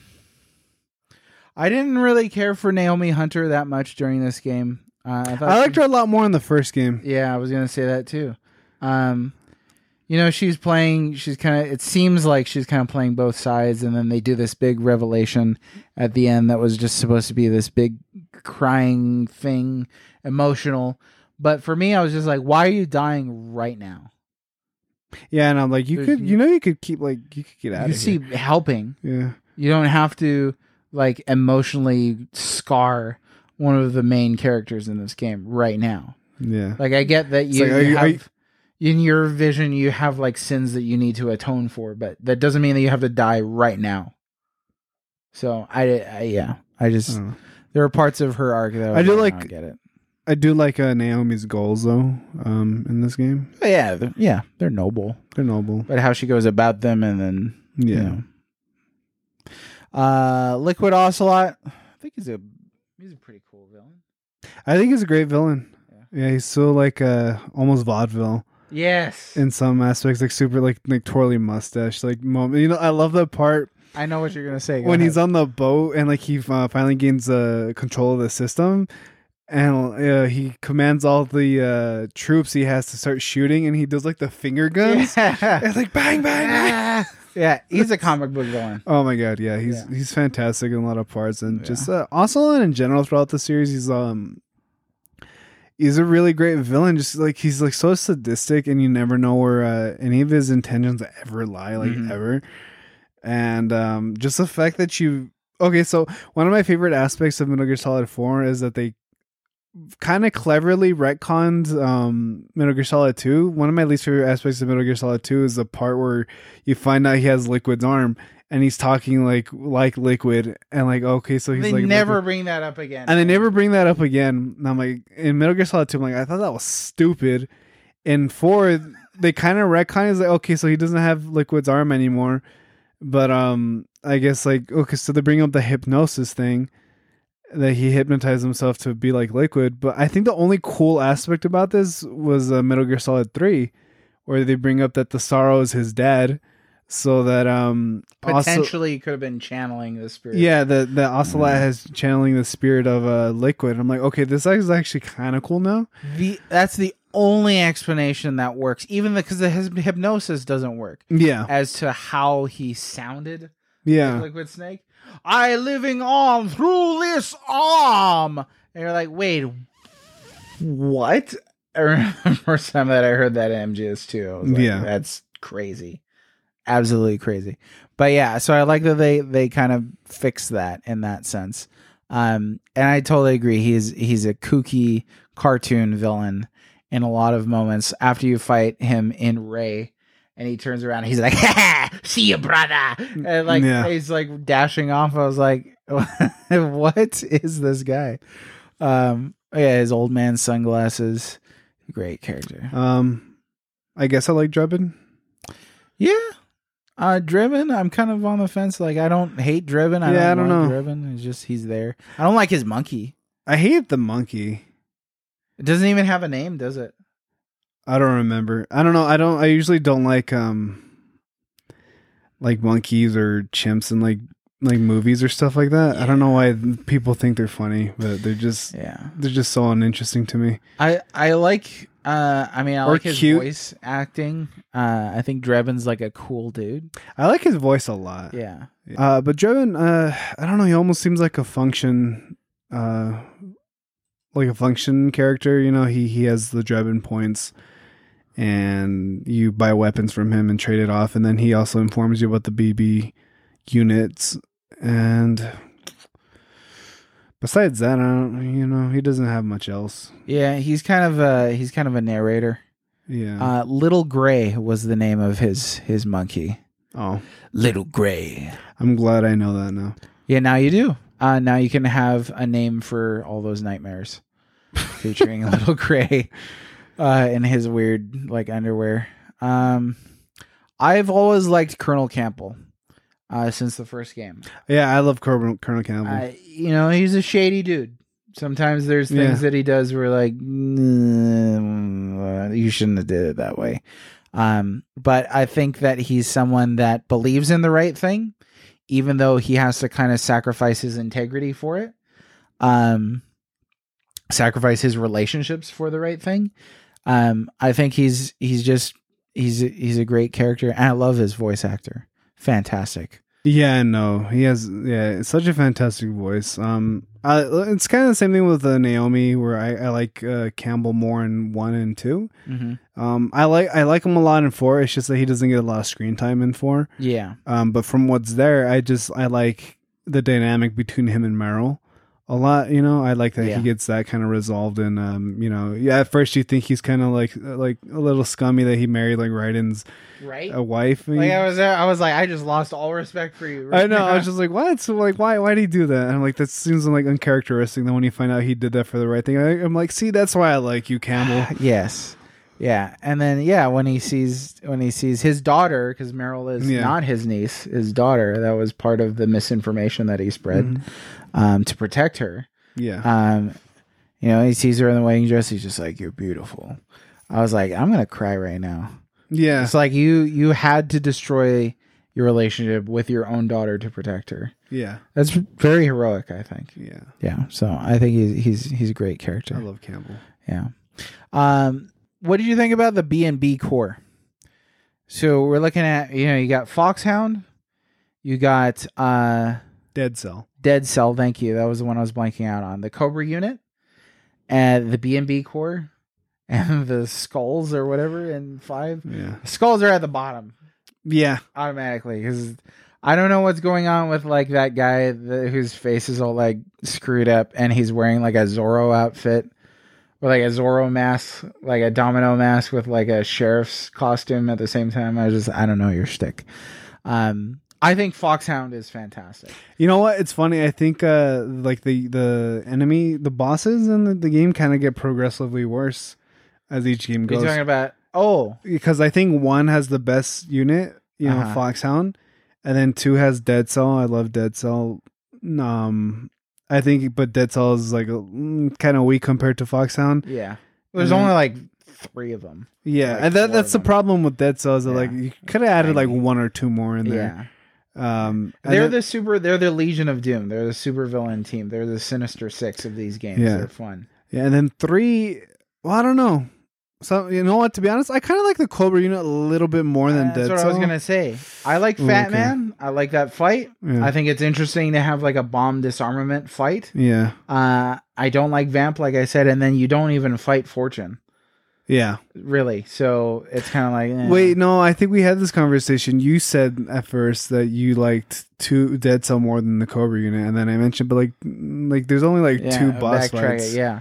So okay, so now I'm the one. That's crazy how this twisted. But no, okay, so now okay, so yeah, I would say Cobra unit, Foxhound, Cobra Unit, Dead Cell, Dead Cell, and then B and B B unit, and B Corps. Yeah. and then uh Skull or the Parasite unit.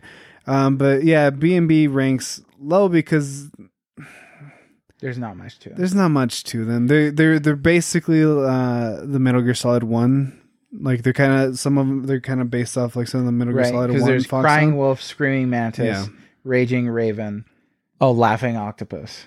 Yeah, and so they're kind of based off those Foxhound uh, characters, and you know they all kind of look the same. They're wearing like this uh, leather outfit, these leather outfits and masks and all that. And like I, I like that they have you know their unique powers and all that, but um and like they just like kind of yell the whole time. Right. and like there's not the only story you find out it's like with the sniper wolf you kind of find out what her, her thing's about because she tells it to you with them like they don't tell you anything drebin has to give that to you Yeah, you're basically just fighting monsters. yeah And they're there to emphasize the theme of like, you know, uh, being scarred by war and like the horrors of war and stuff like that.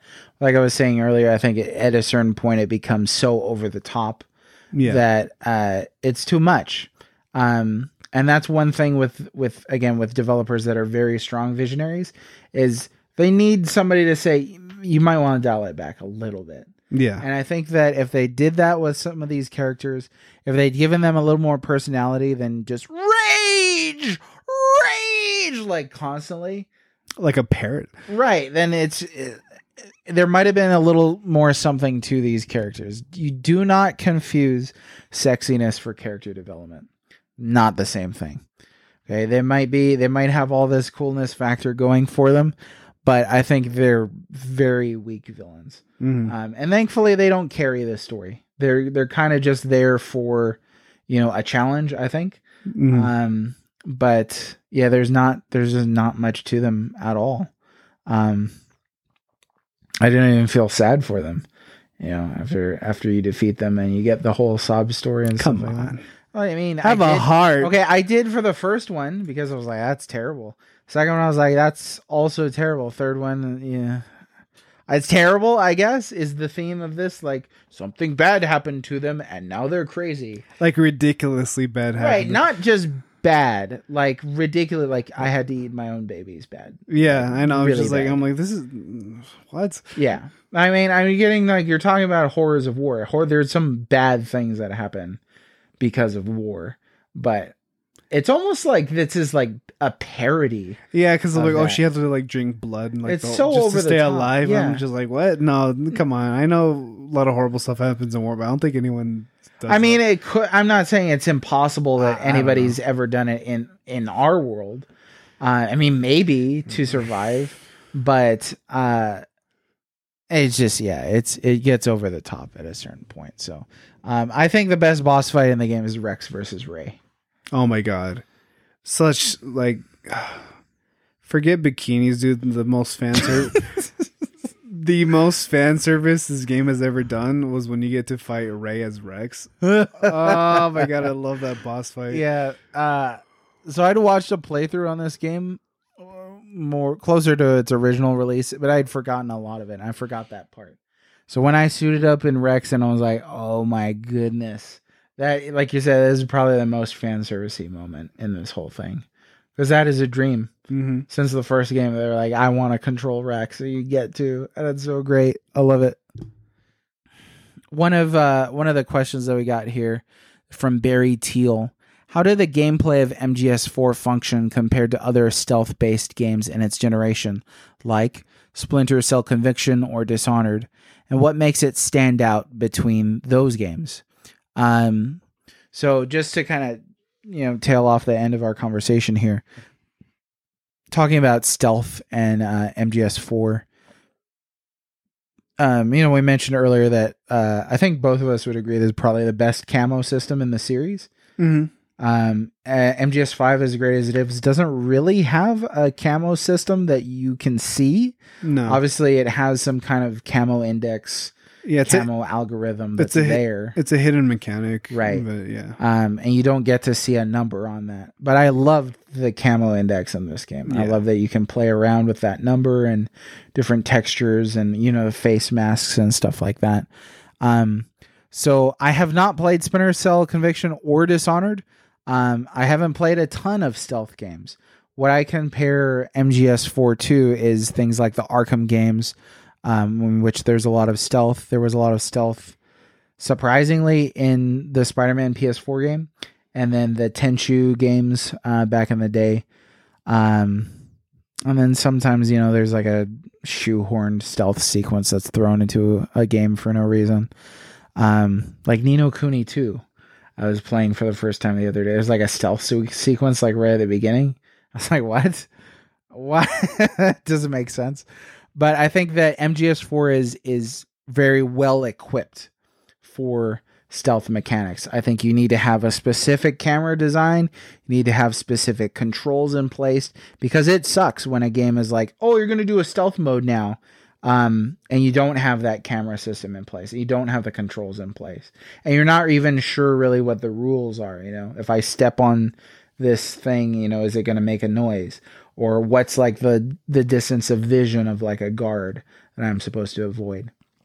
And so I think that MGS4 basing its entire gameplay really around stealth um, sets it apart from from a few. yeah. I think in in terms of its gameplay and what sets it apart is, uh, I mean, it's just the sheer amount of weapons that you get in this game. There's like a ton of weapons that you get in this game and that you can use. Um, I mean, you mostly stick to the trank guns and the uh, and the Mosin Nagant because they're just really good weapons. But um, just like the variety you have like between weapons and like being able to um just completely like sneak through a whole section without ever having to like ever interact with any enemies or just like gunning down every single enemy. Like I love how much variety there is in all of that in every single level. Um which I mean I I've I've kind of played some of Dishonored and uh, some of Splinter Cell. And I don't think I ever beat either of those games. Um, but with that, it's like you you know you if it with those games, it does feel like you do have to take down enemies. Um, and you, there's a you know a lot of interesting uh, weapons and uh, items that you use to take them down. But with four, it's it's with Metal Gear Solid Four. The way stealth is implemented in the sense that you can like just completely like hide like in a like a corner and just have like every enemy pass you by and then just like kind of sneak past them like that or just like do like a straight shoot where like you make sure that they, they won't see you in like that exact path you're following you make sure that there's no one there i think is very unique to that game Hmm. and to Uh, the- so it's almost like kind of whole. like a player agency or emphasis on Yeah. freedom that you Mhm. can approach different situations in different ways. yeah Um, and I, I think you see that early on in uh, one of one of the really cool things about four is uh, you're thrown into like this battlefield um, that's active. Like there's different sides fighting each other, and you can kind of interfere with that, or you can kind of try and get around it as best as you can. hmm Um, and that was really impressive to me as somebody who started, you know, with the the more closed kind of corridors and the closed areas and one set of guards and things like that. This one was just explosive in the Middle East right away. Um, but yeah, you could definitely approach those different situations different ways. You can disarm that tank early on, or you can let it kind of go down and draw fire and hide behind it or you can you know take this route up through a building or you can go along the ground and um, you can do the non-lethal or the lethal. You could use this kind of weapon or that kind. Um, and so yeah that kind of variety is really cool for this series. Okay getting into some audience questions. Uh, if you want to ask a question or share a comment to get a mention on this show then you got to keep an eye out on my Twitter at the Well Read Mage, where I announce the topics for each MageCast episode in advance. Uh, you can also email me at thewellreadmage at gmail.com if you want to, although I might put in the spam folder. This is a question from Games with Coffee. Do you think love can bloom on the battlefield? Seriously, though, do you think we're reaching a point where AI will eventually dictate our lives? Do you also think that video games have an effect on developing military applications, weapons, defense, etc.? Uh, I remember you and I were chatting once. We were like, "Are there really railguns?" Uh, and there really are railguns. You cannot carry them. yeah. Apparently, they're like mounted on like battleships and stuff like that. Uh, I don't think they got a railgun f- idea like like some military designer is like, "Oh, dude, a railgun on Rex. I'm gonna make that in real life." So I don't know if it works kind of like that. no Uh, I, I don't know anybody playing Metal Gear Solid gets an idea to make like a real military application. I think it's the reverse. I Yeah. I see Metal Gear Solid, and I feel like a lot of these weapons are like this game is like so steeped in like like te- like military technology Uh, is that I feel like uh, a lot of real military technology influences the, this game. You know, right, right, right. and these weapons like oh how can I make this weapon into like a like a railgun on a like a battleship? How can I make that into like a, a gun Something a that human could a, a human could carry? Yeah. it's more like There's like that fantasy element. To Yeah, yeah. Uh, What was the other AI dictating our lives. Right. Um. I mean, we just have TikTok so far. Well, the big thing is, I mean, look at how people get caught up in politics. If one politician is an AI, would you be able to tell?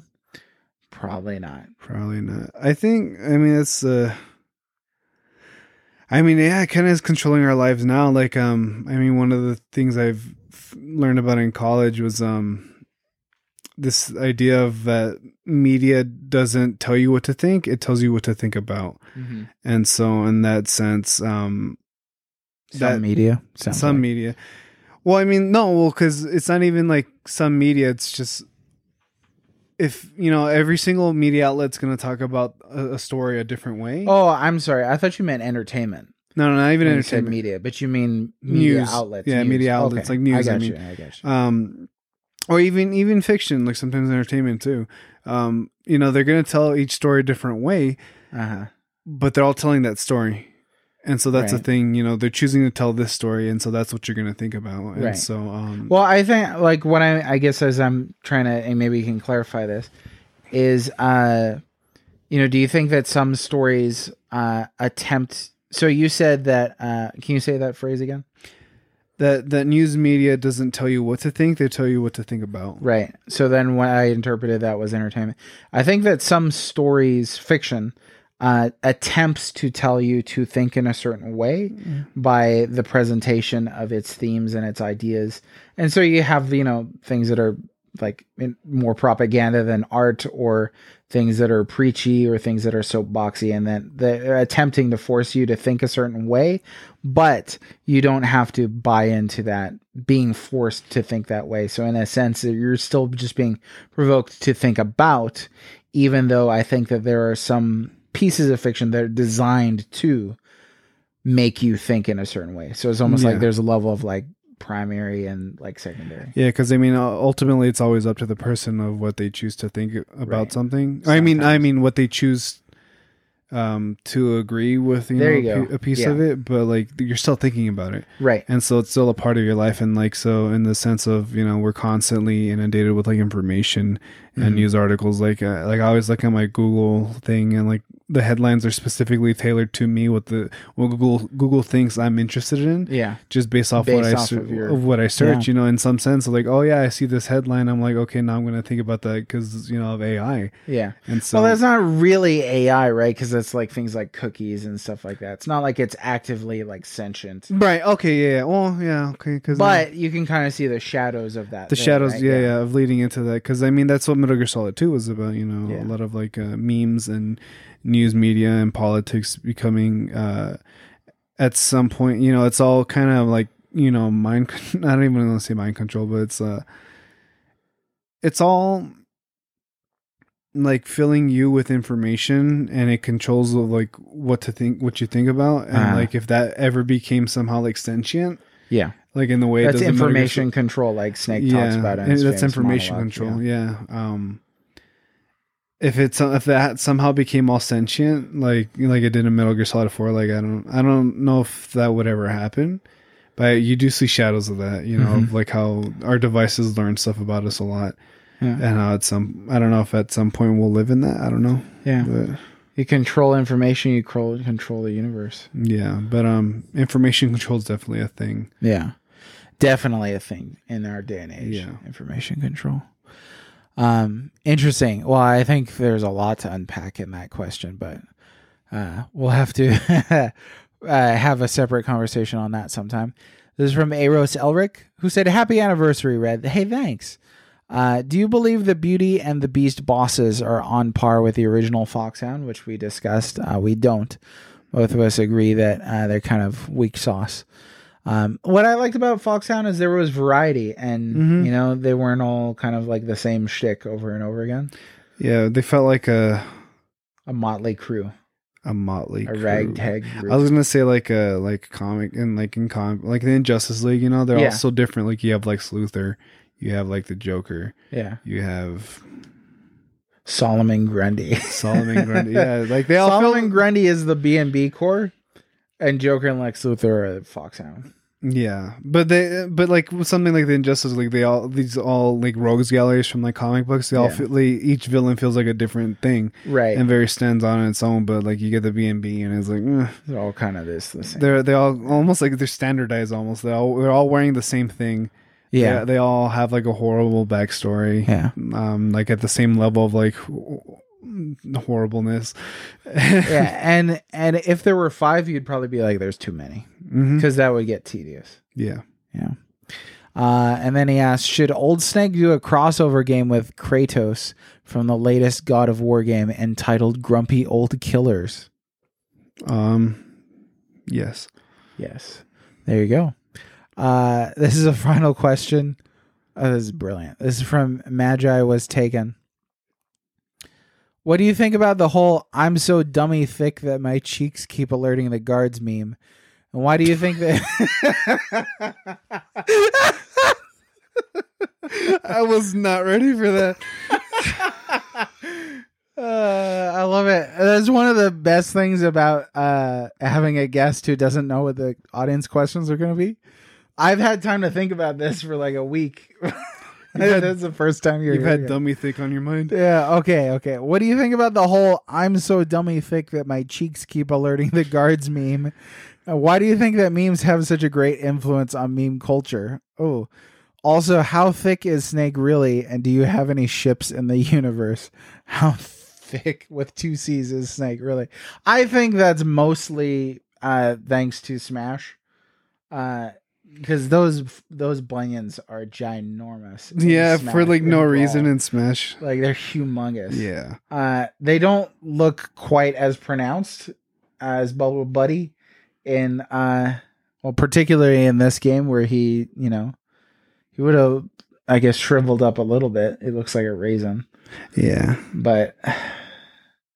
Uh, we don't have an answer as to how thick Solid Snake is. His measurements might be 40, 36, 6,000, but we can't verify that. Um, Wait, so wait, uh, so loaded. So what do we think about that meme? I'm so dummy thick meme. E- what do you think about that meme? I guess is the first part of that question. I mean, I love it. I mean, I've It's funny. I've seen those memes where yeah, they show like Snake's butt from uh Smash Brothers, and when they point it out, I'm just like, oh my god, yeah, he. Why, Uh. why is he that thick? I have to ask. I remember one time I made a because in Smash Ultimate when they brought him back, um, and like someone announced like, oh no, they nerfed Snake's butt. It's like flat. I was like, no. ah, the clap of my cheeks keeps alerting the guards. Ah, my goodness. Could there be anything funnier than that? Um, I- why? I Go think ahead. it speaks to how like Kojima's even willing to sexualize men to uh oh, Vamp is humongously sexualized. Raiden is. Raiden is. Um, in an effeminate sense. Um, like there's that scene I totally forgot about, remembered earlier today, where the president of the United States grabs his groin and is like, "So you're a man?" I was like, "Wait, what?" what? Yeah, that's Yeah. kind of bizarre. Like, obviously he's a man. Uh, He looks slightly effeminate, but it's not like Yeah, so Ko- That's Ko- surprising. Kojima's the egalitarian, if anything, right? No. I, I don't know. I would not Uh, the second part of this question was, why do you think that memes have such a great influence on meme culture? What does that mean? I I don't know. Um, that's like how, how do movies have influence on movie culture? I think that um, I think that memes are fascinating. I want to. Uh, I'll say this. I think that memes are fascinating, um, in terms of how we communicate with each other via collected or collective uh, bits of knowledge that are shared. So, like, once you recognize a meme format, you can continuously, like, once you get what's happening in that Mm. picture, um, then you can forever get that reference, Yeah, no matter how much it's changed. And that's handy because it's just an image, right? So, like, the image of the guy walking with hand in hand with his girlfriend that's turning around over his shoulder looking at the other woman walking past. Once you know what's happening there, then they can swap out any characters they want, any Mhm. things that they want, and you will forever understand that Yeah. like it's it's a matter of this man appreciating this over that, right? And so and I think that's a really interesting part of the way that we communicate as a species that we can communicate with essentially symbols or pictures um, that easily. Uh, it reminds me of like hieroglyphs almost. It's just like Mhm. this is like like someday aliens will like decipher our memes and be like, oh, this is what they were trying to say about this or that. Um, meme culture can get a little annoying at a certain point, but uh, yeah, I think memes uh, was as far as what they are are fascinating. yeah. There's some that can be. I love it when they break your expectation too, like wholesome memes. Yes, like that one you brought up to me the other day about um like w- are you winning son and then like you know you expect it to be something that's like not even like a video game but in that you saw that meme where it's like uh, yeah dad i am actually you want to come talk to my friends like yeah, and the dad's like, "How y'all doing?" They're like, "Oh, your dad's so cool." it's like, it's the like- end of the meme. it's only funny because you understand what that meme exactly It what the format is. foreknowledge. Yeah, yeah um, yeah. One of my favorite memes is anti-joke chicken. yeah Um, and it's an older meme, sir, but yeah it checks out. oh yeah Um, it's a great line. i can has cheeseburger level That's yeah, pretty or old. Irma Gerd, uh oh, Irma Gerd Lunchables. yeah. Yeah. Uh, do you have any ships in this universe? Snake and Meryl. yeah I, sh- I, I ship snake and Meryl real bad Um, I had a it feels on wrong to do it with Old Snake. It does. Yeah, it's just like I don't want to uh, pair Meryl up with a. No. Uh, like it's like, oh, is that his nurse? Yeah. Well, it says in this universe, so I'm gonna say PS1 Meryl and PS1 Snake. Okay, I'll That's go my with it. ship. I mean, who else? Because I mean, Well, you remember that one time we were looking at ships or fan art, and I found somebody shipped the pain and the fury, or no, the pain and the fear together, and I was Did like, they? there is a ship for any, everything. yeah, I guess. I mean, That's crazy. I, Call it the pier, the pier. The pain. I mean, I don't know. Like Metal Gear Solid to me isn't uh, too ship heavy. It's mostly like it's just like, oh yeah, we had feelings at one point and now we don't anymore. It's what it, of the time it feels like in this game. Yeah, I can There's- agree with that. There's no like love triangle in uh like Final Fantasy VII or anything. No, there's not a Uh, whole ton of romance. Uh, Otacon and Naomi was cool for a little bit. I Yeah. didn't like what she did to him. Um, Otacon and Sniper Wolf was like, this is not gonna work out. Yeah, Are I you know. kidding me? I remember that was stupid. yeah. And um, I mean, you feel bad for him, but you're Yeah. like, this is not gonna work out. and then you got like Big Boss and Ava. Um, Snake Eater. Oh my gosh, that was not romance either. That was just like and pure then nature. and then before you got Meryl and Johnny. Like th- this is Oh what my counts as gosh. a bromance. Nah, it's terrible. You know what? But you know what? What I'll say this: Venom and Quiet, just just because. Venom and Quiet? Yeah. Hey, there's there's a couple scenes that are like, are they like developing something? Because that's I'm just gonna say it just to say. it. completely wrong. Yeah, it is. Yeah, No, yeah, it's stupid. I mean, you ki- I'm gonna say it just to say. you like kidnapped her and like you're keeping her in a cage on your sh- on she your- can leave anytime she wants. Well, she could, but she also can't communicate. So That's true. Well, hmm, okay, I- you don't want to you beat that game. yeah, I need to beat it. Well, Um, hey, hey, I just wanted to say something. Go ahead. Them besides, um, Meryl and Snake and uh, Metal Gear Solid One, because that's the only one that makes sense to me. it is the only one that makes sense. And even then, it was like they had a quite a bit of an age gap too. So it's like, mm, I mean, a little bit, but it wasn't like it wasn't extreme. it wasn't that extreme. No. But that one still makes the most sense. though. That's true. So, like MGS4, this has been a long podcast. And not that MGS4 is a podcast, but the length There- you get, yeah. There is a podcast in Metal Gear Solid Four, which we even There talk about is. on the iPod. We're not going to talk about that now. Uh, this has also been a convoluted and somewhat messy podcast, just like MGS4. It's a lot of parallels. Um, I have a mustache. So there you go. Well, thanks Armando for um for being on this episode. I appreciate it. No problem. Thanks for helping to found this whole thing. Technically, wouldn't be here without you. That I can't possibly tell you how that makes me feel. Yeah, sadder than Old Snake. Yeah, Man, I'm kidding. I I love Well-Red Mage. uh, you don't have to make a speech. I love America. I'm like- sorry what I did to that KFC bathroom. Oh, well, uh, folks, hey, if you like this episode, leave us a review. We appreciate it. Go on iTunes, go on Podchaser, check it out. Uh, if you want to follow Armando, you could do so at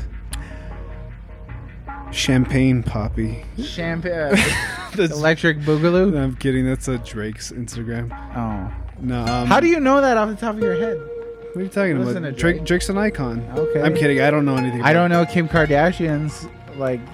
Anyways, what's your freaking Twitter handle, dude? You don't want to belabor this. Um, no, I don't. At Black Humor Mage. Yeah, follow him. Uh, it says it's not safe for work in his profile, but it's totally safe for work. All right, go there. Tell him your favorite joke. He'll probably tell you a joke. Smart guy, witty guy. Thanks for listening. Appreciate it. Bye bye. Bye. Hey, thanks everyone so much for your support. We really appreciate it. If you want to support the show more, you can check out patreon.com forward slash the well read mage. That's kind of our headquarters of support for the entire well read mage concept. This episode may be over, but the legend will live on. Passed down by the dwarves, the elves, and the dragons. The Three Musketeers, The Three Bears. Three strikes, you're out. The number three is a very important number. That's why we have three hosts for Story Mode, the weekly video game podcast. Join Ryan, Red, and me, Blue, as we cover gaming news and gaming legacy. Whether we're the three wise men or more like the three stooges, we're really not sure. But one thing's for certain at the end of this three ring circus, we'll still be the three amigos. Check out Story Mode on iTunes or wherever you listen to podcasts.